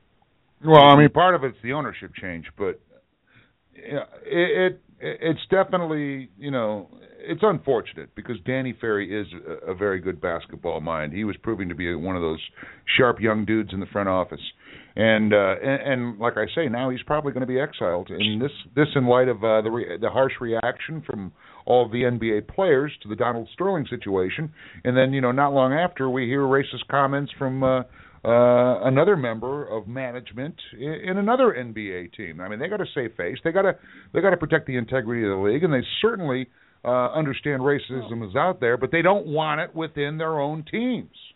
But but it was in an email, and I think that makes it a little different. And, and I think there'll be a desperate team out there who will who will Mhm. bring Danny Ferry back. I think there will be a desperate team out there that wants to rebuild on the cheap, like Atlanta did. That within a year or so will bring Danny Ferry into that organization, or will have him as an off-site advisor. That, and that seems to be the thing now. You can get in trouble. Now we'll just have you as an advisor. Remember, the Colts brought in Jim Tressel to be the review, uh, the Right, replay right, coach. I mean, you know, you can get in trouble now. You're you're an advisor. Yeah, well, and Donnie Walsh is uh, assisting of the of the Pacers process. Hey, what about the Pacers, DC? Uh, How Mhm. do you how do you, you know with David West opting out today and the potential of Roy Hibbert opting out and uh, you know Paul George is coming back, but uh, everything else going on. Uh, do you see them going small, or do you see them going big, or best available? I definitely see them going smaller. Um, you know, Hi- Hibbert's a good player. I I I just don't think longevity. I don't I don't think he's going to be as like I. I basically, long story short, I don't think he's going to be good too much longer. He doesn't have too many years left in him. I'm not a big fan. Um, it's kind of he just doesn't have much skill, man. Like he, he's just he's just out of control. Like he just doesn't he doesn't help the offense flow well. He takes bad shots. I think they just need to start from scratch. And I I have them in my mock draft at number ten, taking Cameron Payne, point guard out of Murray State. I think they really need a distributing point guard to help move that offense a little bit. And uh Payne is the best point guard in this draft. In this draft, he's the best point guard in this draft. Pure point guard skills, he's the best in this draft, and they get him with the steal at number ten. So the Pacers are done with the experiment of George Hill as point guard. I hope so. I really hope so. I- that he, George Hill is a shooting guard. He's the guy that needs to come off screens and hit that three. That's George Hill's game, in my opinion. Every and then every once in a while, when Payne comes out or whoever, whoever they get to be the actual point guard, then George Hill can come in off the bench or whatever. But I don't think George Hill's a point guard. Do the Pacers though have to readjust DC after David West does opt out if he is in in fact retiring, and, and whether or not they have to wait and see what Roy Hibbert does? Don't the Pacers have to adjust and maybe look for a big man now, whether it be if Willie Cauley Stein falls to them or or Frank Kaminsky, It- because now you you you could potentially lose your your two front court guys. You've definitely lost one. Do the Pacers have Yeah. to readjust at this point, even though their need for a point guard? Oh, absolutely. Yeah. At this point, you know, it, it wouldn't shock me for them to take uh, Kaminsky or Stein if he's available, which I seriously doubt he's going to be available. He might even. I could see the Magic reaching for him at five. So I, I don't really don't think Stein's going to be available at you know at number ten. But you know, with Scola get aging, uh Hibbert not being what they thought he was going to be, West opting out. You know, they they re- they really will need a big man, and it wouldn't shock me for them to take uh Kaminsky at number ten. It really wouldn't. All right, man. Well, we'll see how it all unfolds tomorrow night. DC, as always, uh, a pleasure, man. Thanks for your insight, pal. Absolutely. Thanks for having me again, guys. I love it. You bet. Um, our buddy, our pal, DC Hendrix.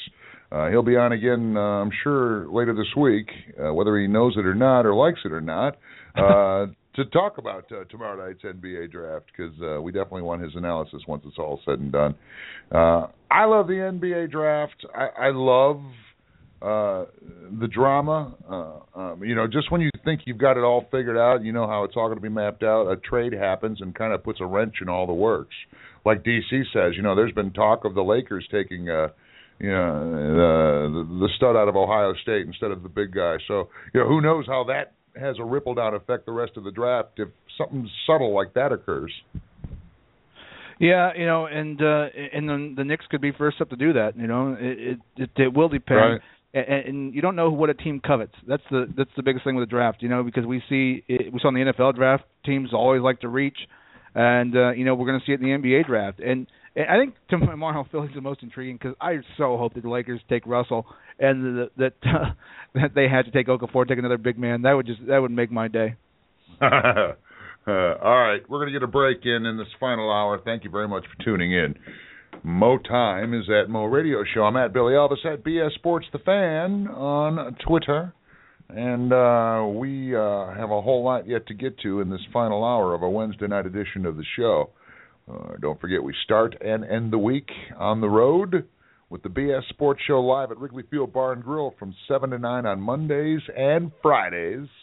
So uh, plan now to join us for the weekend starter party this week. Big prizes, uh, great food on the all-you-can-eat wing and fish buffet, mantra karaoke with Jake, and uh, a whole lot of TVs, 50 HD and projection screen TVs. So if Wrigley can't find your game, no one can. Uh, that's this and every Friday and Monday from 7 to 9 at Wrigley Field during the BS Sports Show. Weekdays from 7 to 9. Stick around getting a break in. Back next on the BS Hi, this Sports is Billy Show. Elvis, and along with Mo Time, we host the BS Sports Show, now on Yahoo Sports Radio Indiana, which can be found at indianasportsradio.com. Tune in for our unique slant on the world of sports, covering your teams in the state of Indiana, as well as the top national stories, too. It's The BS Sports Show. I'm at Billy Elvis, Mo Time's at Mo Radio Show, at BS Sports The Fan. Now on Yahoo Sports Radio Indiana, at indianasportsradio.com.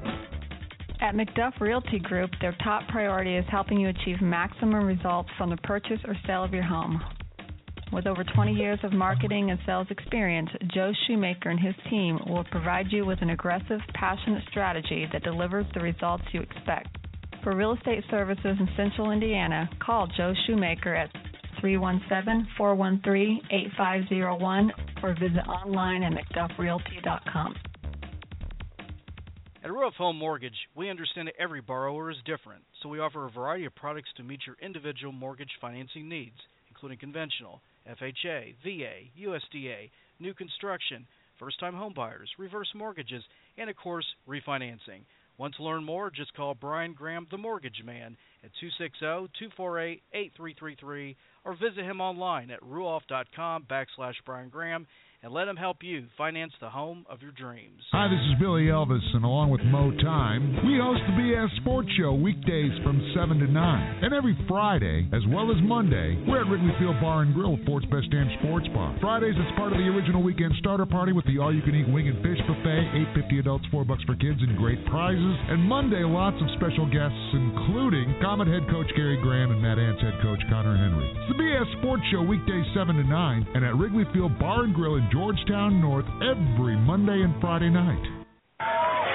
Okay, so what do you have? Ryan, what do you think? Oh, uh. Oh. Um. Lollygag, it ain't for leaders. They're too busy making plays happen, answering the call, earning their big boy pants. Isn't it time to be the leader you were born to be? The playbook's right there, Captain. What's the call? We'll have nachos, fried pickles, pretzels, buffalitos, honey barbecue wings, and waters all around. Grab a seat. The game is on. Buffalo Wild Wings. Wings, beer, sports. Ugh, I hate.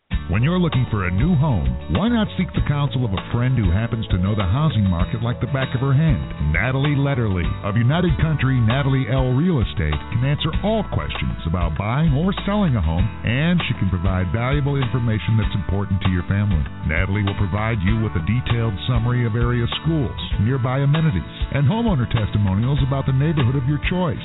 Call Natalie 260-388-9588 and start looking for your new home today. 9588. 9588. 88 and start looking for your new home today. 260 388 9588 and start looking for your new home today.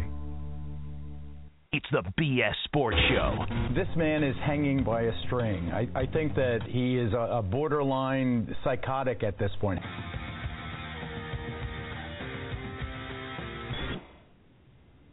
Welcome back to the BS Sports Show. Thanks so much for joining us. Wednesday night edition. We will be uh, off tomorrow night as uh, Billy will compete in uh, a talent contest, which will be fun to watch. Uh, if you have the chance to go out to uh, Yolo's uh, out there at Early Birds tomorrow night and uh, watch him compete uh, for charity. Uh, I'm not sure what his talent will be, uh, which is shocking that uh, he was invited to a talent contest. But uh, uh, tomorrow night you can uh, head out there and watch uh, Billy compete in the talent contest for charity for MDA tomorrow night uh, at uh, at Yolo's. Uh, get excited for the NBA draft tomorrow night as well. Uh, lots of trades have occurred so far today uh, already, so uh, hopefully that'll lead up to some exciting trades tomorrow. But uh, we'll wait and see. We'll wait and see. Yeah, obviously uh, um, the the ball is rolling, and that makes uh, teams want to react. That makes teams want to make sure they're not left out of the mix. And we'll wait and see. I mean, you know, would I be horrendously surprised if Minnesota traded away the top pick? Yeah. Um, but could it happen? Yeah. Yeah, it could happen. Uh, and obviously that that can make or break a franchise if they make a bold move like that with the number one overall pick. Uh, they can't miss guy like Karl Anthony Towns or or even Jahlil Okafor there. You know how how do you not take that as uh, as you know one of your best bets as uh, a building block for uh, the franchise of the future? Well, I think you do, and you look at what he, Karl Anthony Towns will be going there with Andrew Wiggins, with Zach LaVine, the point guard, and KG's there. So he's got a year to Right. learn under Kevin Garnett. I mean, you know, that seems like a great situation in Minnesota, and a team that could be, you know, pretty damn good, especially if a team like Portland's breaking up. You know, you, Minnesota's no reason they couldn't sneak into the eighth spot. I keep hearing all this Demarcus Cousins stuff, and LA really wants him bad. But you know, I, I'm not seeing Demarcus Cousins leaving Portland. Are you really seeing that? You mean Sacramento? Sacramento? I'm sorry. Uh, yeah, I'm sorry. Sacramento. Uh, yeah. Uh, no, you, no, you, because do you see that?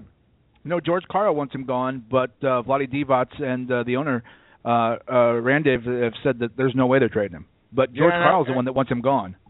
And I've heard the rumors that Vlade Divac's time in Los Angeles and loyalty to the Lakers.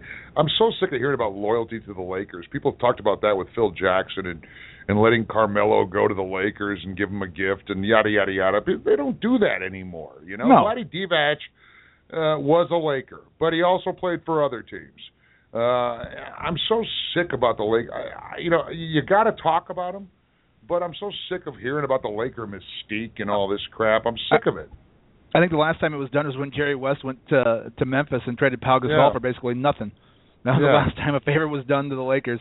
Uh, no, eh, maybe it's more likely that the Lakers could woo away uh, LaMarcus Aldridge from Portland, who's a free agent. Maybe that's a, a more likely scenario. But I don't. When you've got DeMarcus Cousins, who was averaging 27 points and 18 rebounds last year, I have a hard time seeing anybody get rid of him. Regardless, I, it's more likely George Karl's gone before uh, DeMarcus Cousins is. uh, no question about that one. Um, you know, I, I look at it this way. I mean, there there, can definitely uh, be a, a trickle down effect, and definitely a lot of turnover this year. Uh, but like DC Hendrix alluded to, you know, this very well could be a year where you know we're bored and nothing major happens, and you know it's status quo in the NBA. Yeah, it's uh, you know the other thing too about it is we talked about the copycat of a, of a Steve Kerr type coach. With the Warriors winning, with you know basically what Mark Jackson put on the floor and a couple tweaks here and there from Steve Kerr, does that make Mark Jackson the hottest coaching prospect now in the NBA? Yeah, probably, probably. Um, I mean, there's no question about it. The, the love that the Golden State Warriors showed Mark Jackson. You know, I want to tell you right now, who's to say Mark Jackson wouldn't have led this team to the title this year too? He he, pro- he, he very well may have. Uh, I think a lot of people were scratching their heads last year, you know, and and saying to themselves, "Really? I mean, that's that that's kind of tough to do. As good a job and as well liked as uh, Mark Jackson was to pull the trigger on him and bring in Steve Kerr. Uh, oh, by the way, who's never coached. uh, it's it's like you know you, you pull the trigger on somebody that's had success with with great players. When you've got you know like a Phil Jackson coming in with his 11 rings to coach, not not a first time coach. And I'm not trying to take away anything from Steve Kerr, but it just seemed like, wow, you you guys really made that move. Uh, well, and it, it, him and the it seems, the owner it seems it seems genius in retrospect, but really, I mean, Mar- I, I firmly believe Mark Jackson could have led that team to a title this year too. Well, the only reason that the the switch was made is because the owner Joe Lacob and Mark Jackson hated each other. You know, well, and and the funny thing is, is that you know Steve Kerr had a great regular season record because he switched the starting lineup. He brought Andre Iguodala off the bench and put Harrison Barnes back in there. But what turned the series around was Mark Jackson's starting lineup from last year with Andre Iguodala and David Lee. That's what turned the series around for him. Was the exactly. Mark Jackson starting lineup? So you're right. I think Mark Jackson could have, but with the infighting uh, between Mark Jackson and the management, who knows if that would have messed up the locker room? Because it, the locker room is definitely more harmonious this year than it was last year. Yeah, I know it's tough. I mean, it's really tough. I mean, on one hand, you say to yourself, uh, "How often do we really work for somebody we like?" uh, how many people rarely. have you worked for you've liked? It doesn't happen very often in any business, uh, and that includes the NBA. But yeah, I mean, obviously those rifts can occur, and and a good coach can be a casualty. Harbaugh in San Francisco in the NFL. Thibodeau in Chicago because of philosophy, and Mark Jackson just because they rubbed each other the wrong way in uh, in uh, Oakland. Well, like we talked with Jim Briders last week, the NBA seems to fire more playoff coaches than anybody because we Yeah, saw no. Monty Williams in New Orleans. The first time New Orleans has been to the playoffs in a long time. Boom, he's gone. We saw George, George Karl the other, the other year when he was the coach of the year in Denver. Boom, he's gone. You know, it seems to happen in the NBA more, and we're still not uncertain if David Blatt sticks around. And he led, oh, by the way, the Cleveland Cavaliers to the NBA Finals and the first Finals win in, in franchise history. He could be gone. Well, how many of us? How many of us? I mean, obviously we acknowledge uh, Popovich is uh, the best coach in the NBA, right? Right. I mean, I mean, assuming that. But how many of us had you know Thibodeau number two? You know, so the the number two best coach in the NBA loses his job this year. that's Yeah, and- that's and- crazy. Yeah, and uh and with with a healthy Derrick, Derrick Rose, we could have had Thibodeau over the last five years at number one too, had he had a Right. healthy healthy Derrick Rose. So, uh yeah, it's it's crazy. And, and Monty Williams had done some good stuff down there in New Orleans, uh, you know, and and he's gone. And uh, Alvin Gentry, the assistant head coach from Golden State, is there now as well. Uh, you know. And- last year, we at, at this point, remember we were talking about Frank Vogel losing his job if the Pacers didn't get uh, to the NBA Finals. I mean, it, it's so weird the culture in the NBA, and I think you know you talked about Jim Harbaugh out with San Francisco. I think they're going to be uh, regretting that decision forever. And I think when Trent Baalke's let go at the end of this year, their general manager, he'll be regretting that decision forever as well. Oh, are you kidding me? Yeah, I mean, I mean, I, I know Harbaugh's, you know, he's borderline crazy, but you know, geniuses have a little of that borderline crazy going on. You know what I mean? And uh and yeah, you're right. They're going to miss him horribly. Uh I saw a story today about Harbaugh uh where he actually dressed in full pads uh Oh, in jeez. practice in practicing with the 49ers. and there's that guy that would do that. How many other guys would do that? You see, uh, you see Rex Ryan doing that. You see, uh, you see Sean Payton doing that. You see um, any other coach in the NFL suiting up, full pads, dressing with their guys. Harbaugh's I could have seen nut. I could have seen Mike Singletary doing it Yeah, back when he coached the 49ers, maybe. Yeah, he probably would have beat all those guys back then. Rex Ryan's uh, more likely to uh, probably you know get drunk or high with his players. Uh, same with Pete Carroll. I don't see really. You're right. I don't see really anybody else that uh, that would go like that. You know, Pagano might. Pagano might dress and play with his team. He's more of Yeah, an inspirational dude, though. He, you know, I see him behind a pulpit before I see him on the field. Yeah, I know. He's just a tough sob. I could just see him doing that. You know, what I mean, I mean, I couldn't see Belichick doing it. Uh, I couldn't see, uh, you know, anybody else really in the NFL doing it. Maybe, may, I mean, obviously, uh, oh, John man, Harbaugh. Yeah, maybe John. Uh, uh, why, uh, man, I'm having a brain fart on the guy in Carolina um, who was a linebacker. Ron Rivera. Ron Rivera. Yeah, Rivera. Maybe. Rivera. Yeah, you know who else is a pretty intense dude is uh, is Mike Zimmer up in Minnesota. Yeah, Remember when he was on Hard Knocks with the Bengals? He's a pretty intense dude. I actually I wouldn't I don't think he would need pads. I think he would go out there and be willing to hit dudes without them. He's just a pretty intense dude. yeah, no question. Um, you know, and yeah, that's just part of the Harbaugh mistake. People don't know if he's crazy or not. I think that's the game he likes. I think he kind of likes the fact that people don't know if he's crazy or not. He's had former players now in the Niners say that they didn't know if he was certifiably crazy or not. and Well, you keep, you keep you keep people on your toes when they don't know if you're crazy or not. And, and with football coaches more than anything, don't you want to think that he's a little crazy to be scared of your coach? Yeah. Yeah. Um, you you definitely um, you, you know you want to respect them, uh, and there better be some words of wisdom in there. But that little bit of craziness, yeah, it definitely keeps a player on his toes. No, no doubt about it. I think that's another part of the Harbaugh success factor that he's had ever since he started coaching. Yeah, I could have seen Bill Cowher doing it too. He's a guy who yeah, seemed like Cowher. There's another he, one. He would have hit dudes maybe without pads as well. He's a pretty intense dude. I mean, I, I would wear. I, I think most of his players, if you look back in the day, most of his defensive players, I think, wore those shields just so he didn't spit on them. And if you want to go real old school, how about Chuck Noll? That dude, uh, he seemed like he was as badass as any of those, you know, defensive players that he had. The Jack Lamberts and the Too Tall Jones and, and not, not Too Tall Jones, uh, the the Mean Joe Greens and the and and and all those badasses. He was right there with him, banging with him, man. I, I he was like Chuck- Ditka was Ditka was like that too. Ditka was like Chuck- that. Yeah, Chuck Noll scared me watching on TV. I can't imagine what it's like to be on the sidelines with him. Bill Parcells was like that. See, I think Jim Harbaugh is in the Bill Parcells, Mike Ditka, Chuck Noll kind of. Uh, I'm going to intimidate you, and I'm going to be. I'm just. I'm just a crazy wild man kind of a thing, you know. And and maybe that's what Michigan needs, and maybe that's why they decided to pay him and go after him because maybe that's what they need, because th- that act won't wear as thin in uh, in in college because you got guys coming in and out all the time, and you know he's the he's the master there, whereas in the NFL he wasn't. So maybe that act plays much better in college again. Well, and people are talking about the the decommits, and people are talking about the transfers up there in Ann Arbor, uh, and looking at it as a bad sign that Harbaugh's rubbing people the wrong way. Nope, he's coming in there with an agenda. He's Clean coming house. in there. Yeah, he's coming in there with. Uh, all right, there, there, there's a reason why we had so many blue chip high school players underachieve the last couple of years. That's because you boys are soft. Uh, and he's coming in there, you know, carrying that big, giant, heavy stick with a lot of love. You got to have that love too, but he's carrying that big, big, giant stick, and he's separating the men from the boys right now.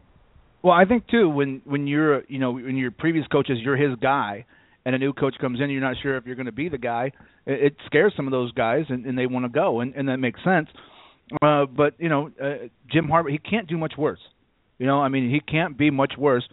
And at some point, though, I do think that he will be the highest paid coach in the NFL because some NFL team is going to desire his services so much that they're going to throw an astronomical amount of money at him. You know, in the eight to ten million dollar range, like you know where Sean Payton and Belichick and those guys are. I think they're going to pay Jim Harbaugh a ton of money in the next two years, an NFL team to try to lure him back.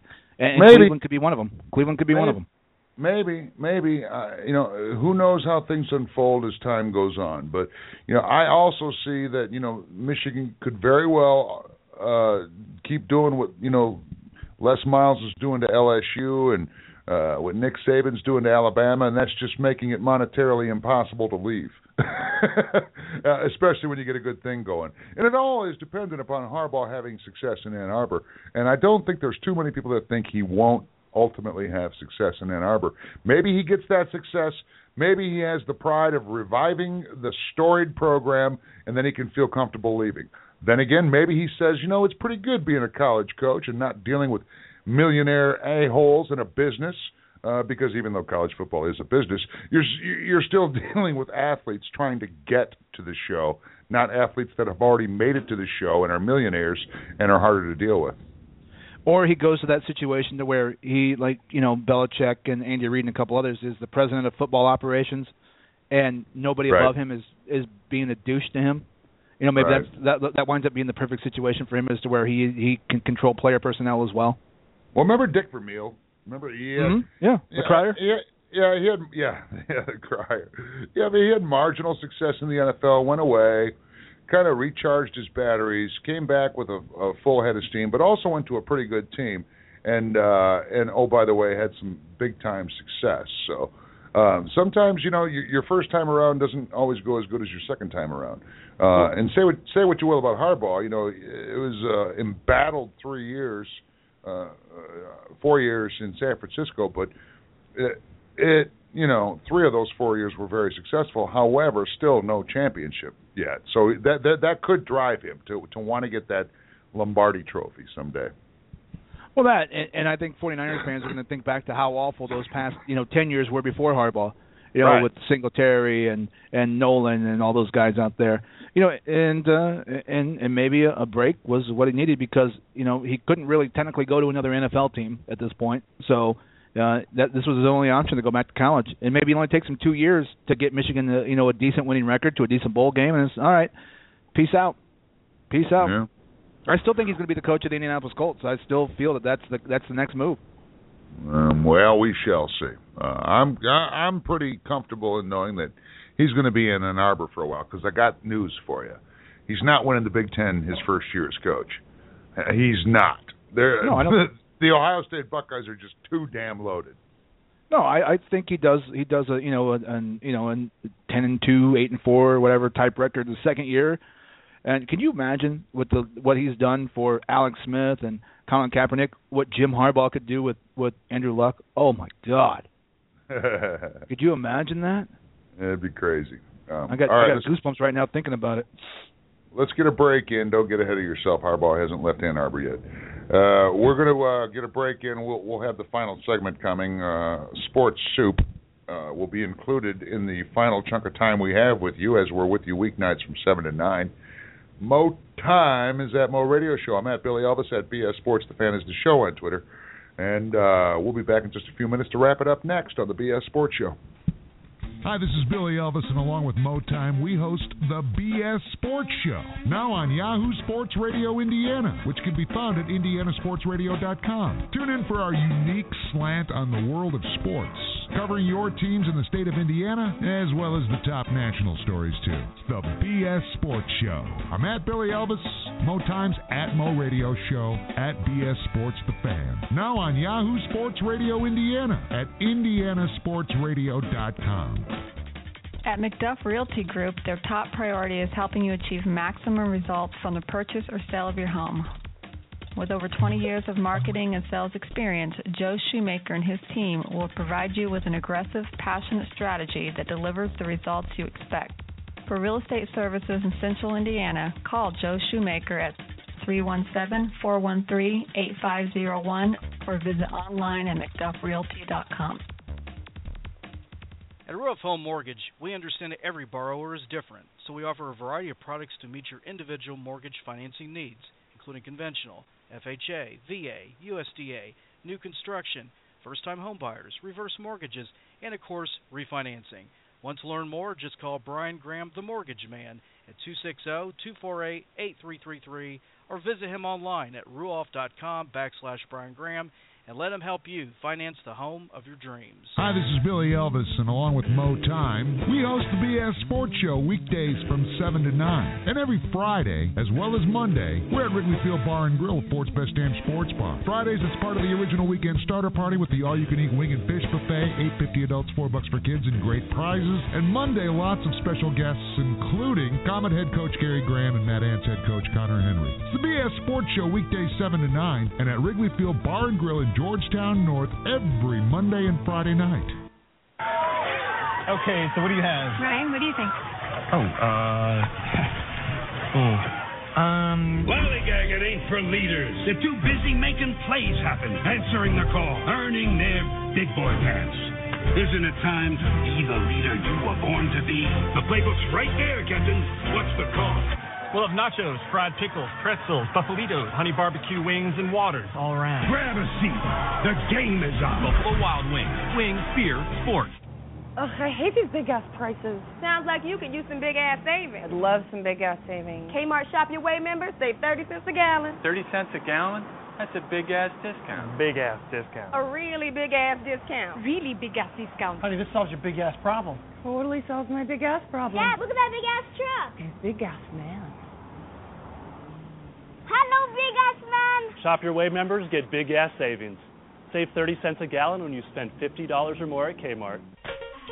Meet the fuel efficient Ford Focus. Along with great handling, the Focus also comes with Girls Night Out, and Girls Night In, and road trips, and the scenic route, and swimming, and weekly car washes, and making connections, and unexpected speed dating. Only Ford gives you EcoBoost fuel economy and a whole lot more. With so many ands, where will you end up? The fuel-efficient Ford Focus. This, this is going to make a real difference in the lives of millions of Americans. It's the BS Sports Show.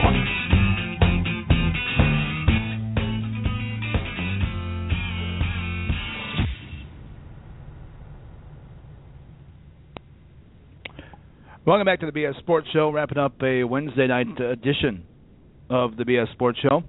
On Twitter, at BS Sports Fan, at Billy Elvis, at Mo Radio Show. You can check out uh, where we are at uh, thebsportshow.com. Also on Yahoo Sports Radio Indiana, indianasportsradio.com. And as always, the late arriving Billy Elvis, who will be performing tomorrow night uh, at a talent show, supposedly. Yeah, th- did I tell you how? Uh, all right, so I'm going to be juggling at this uh, benefit for Muscular Dystrophy Association. Fort Wayne's Got Talent. Uh, I know Krista Miller's there from NBC 33. Um, I know Kayla Blakesley's there, formerly of WoWo, but uh, she'd already committed uh, and is going to be doing some sort of talent. I can't wait to find out what Kayla Blakesley's talent's going to be. Krista Miller's going to Krista Miller's going to rap. Uh, I'm going to be I'm going to be juggling. Shouldn't Kayla Blakesley's talent be to to tell everybody how she got Stiller to marry her? Uh, he seems of the, of the non. He seems of the non-committal type. Uh, yeah, that you're right. I didn't look at it that way, but uh, trust me when I say Stiller married up. Stiller Oh yeah. married Oh for sure. up. For sure. For sure. So so he had to snap that up while he had the chance. He wasn't going to do any better. I know him. and and he showed up for it. I mean, which is impressive alone. yeah, and he showed up for it. Yeah. Uh, yeah, you know, I learned how to juggle when I was working at Rustler Steakhouse, which is a chain restaurant, kind of like Ponderosa back in the day uh, in Detroit. And um, you know, I was in the kitchen and I was bored and and uh, potatoes laying everywhere because it was a steak and potato house, you know. Uh, so tons and tons of potatoes laying about. I learned how to juggle with baked potatoes being bored in the in the back kitchen at uh, Rustler Steakhouse in Detroit. So I was earning my income, but I was also juggle, learning how to juggle at the same time. Were you a server there? What'd you do?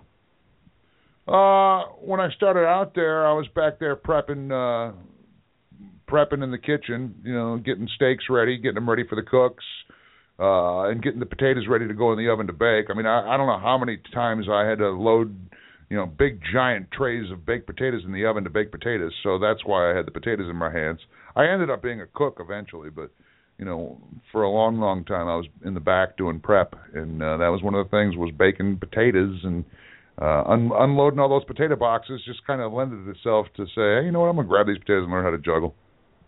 Doesn't it bother you? Because it does me that the those buffet type places have servers. It seems like a Uh, waste. Yeah, you know, it's like a, an obligation to tip too, isn't it? Yes. I went to a buffet and paid thirteen bucks, so I didn't have to tip somebody. yeah, what did you do? What did you do? You made sure my tea was full, my water was full. Yeah, if I want to right. get my full, I can I, my food. I can walk up to get my own damn drinks too. Yeah, I mean, show me some stuff here. Show me uh, that waiter or waitress that memorizes everybody's order and gets it right when she brings it back. Now, there's a girl that des- or a guy that deserves a tip. Or go up to the go up to the uh, to the food bar and get the food for me and know what I want. Then I'm impressed. Then I'll tip you. yeah, make my salad. Here's what I want on it. Make it right. Get it right, the first time. right. Thank you. Okay, I'm I, because every time I've been to one of those type places with somebody, and I I I like, what is the friggin' point? Are these just hor- are these? Is this like the minor leagues for waiters and waitresses? And if you suck, that's where they send you. And people are like, no, this is this is a good. I I would want one here. I was like, why? You're getting up to go get your food. Why wouldn't you get your own damn drink too? Well, they clear our plates. I, so does a busboy. Jeez. yeah, we don't tip busboys. Right. Right. Yeah. Uh, good call, man. You're you're right. I'm going to stop tipping at buffets. I just it doesn't feel right. uh, all right. Elsewhere in the uh, world of sports, um, awards are coming out in the uh, National Hockey League, and um, you know we talked earlier about some of the other things the National Hockey League is talking about, messing around with three on threes and overtime, uh, messing around with expansion. Vegas is going to be a, a guarantee to submit a proposal for NHL expansion. I see the good. I see the good and the bad with uh, with the NHL in Las Vegas, but you know maybe more good than bad. I mean, I I'm just not convinced it can work in the desert. It's not doing too well in Phoenix. Um, you know, Dallas's successful years. That you know they had good fans, but now that they're few and far between. You know, the LA Kings are winning, so they're, they're starting to get a a fan base there in Los Angeles. Uh, California teams in in general doing okay, but uh, I don't know, man. I, I I guess the NHL wins if they expand into Las Vegas, but I think they also need to expand into Canada too. I think they need to have both. I need they need to add a Canadian team and a Vegas team if they're going to add two teams and make it a 32 team league. But where do they expand into Canada that uh, that could take handle a team right now? Well, I mean, uh, they already moved back to Winnipeg a couple of years ago. Yeah, um, and obviously that was that was a very triumphant return. I mean, uh, they are they are seeing um, a furor uh, in fan base and merch sales, and it, it was huge. See, when you expand into a market that isn't a hockey market, um, you go, you're going to have to get a winner. You're going to have to build a winner because otherwise you're just dealing with curiosity or, or travelers or visitors in Vegas. If you expand into Canada, you got a 100% fan base instantly, regardless of win or lose. But again, I, I ask you, what, what, where do you go? You're right. I mean, the biggest cities, Montreal and, and, and Toronto, have weathered the storm all these years because Calgary's they are got a team. Winnipeg, are, Vancouver. Yeah, yeah. It just seems like it needs to be an even number up there, don't you think? Why don't you go? Why don't you go to Seattle? And that's as close to Canada as a big market you can get. And I, you know what else you got up there other than the, you know, you got the baseball team, but you got the football team. But what do you really have that controls the the winner? You know, like a basketball team would.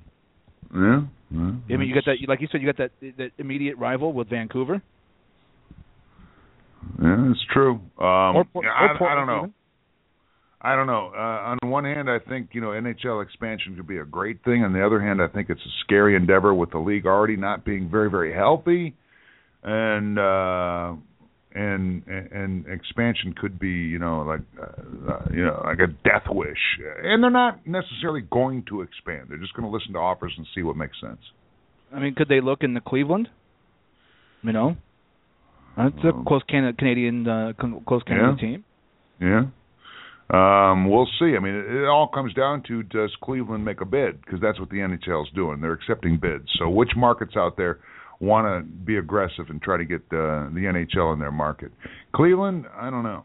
Um, you know, it seems to make sense. Hockey's always had a hard time in, in Cleveland. That's all. Yeah, I I think that Seattle makes a lot of sense. I think Vegas, a team in Vegas would be cool because you've got, like I said, you got a pretty quick growing city out there. You've got uh, you know tons of tourists and you've got tons of sports bettors. Now you could bet and then go watch the team. I'm all for it. And plus, you know, they put slot machines everywhere in the airport and the gas stations. Why not put them at the arena? Well, uh, that, that could be one of the things. And, and you brought this up last night when you were talking about, you know, how gambling is so prevalent uh, in, in a big part of sports, whether it's fantasy sports or whether it's FanDuel, things like that. Regardless, gambling is huge. Gambling has always been huge. Uh, Yeah. So maybe it makes perfect sense for the NHL, the the the, the, the North American franchise or um, the North American League that's uh, struggling, you know, for success. Maybe this is the perfect thing for them to do. So I don't know. It could be good, could be bad. I, I'm still torn on this. Well, if the NHL goes there, that opens the door for the NBA uh, to go to Las Vegas. And you know, I don't know if you saw today that the uh, Indiana Pacers signed a, a big, huge deal with FanDuel, and they're bringing that right into the arena now. You know, so every everybody has opened their arms up to gambling so far, except for baseball, really. So when will baseball get on board? That's a good question, but we all know, we all know that, that baseball is the last to accept change. The yes, last they are. Yes, they accept are. Uh, you know, I don't know, dude. Maybe some nostalgia, and you know, Wayne Gretzky uh, goes and, and and revives a franchise in Edmonton, uh, or you know, maybe maybe you maybe you get a team in in in Quebec City, Quebec, because Quebec's so huge, and you know, although there's a lot of Montreal fans, you know, you bring a second team for another instant rivalry there in uh, Quebec City. So I, I don't know. We'll see. Uh, Vegas seems to be the front runner to be amongst those for expansion. You know, it's going to come in pairs. So what is that second team? That's the big. That's the big question. Yeah, I uh, I'm going. I'm going Seattle. You're not going to go with Indy? no, I'm going Seattle. I don't think anybody in Indy wants to spend 500 million. I think Seattle they would. All right, we're going to uh, wrap it up. Thank you very much for uh, spending some time with us again tonight, weeknight 7 to 9, whether you tuned in at the bssportshow.com. There's links there to listen, or you checked us out at Yahoo Sports Radio Indiana at indianasportsradio.com. Thank you very much for tuning in. Hit us up on Twitter at Mo Radio Show, at Billy Elvis, at BS Sports The Fan. Uh, and we thank you very much for tuning in. Have a great night. It's the BS Sports Show.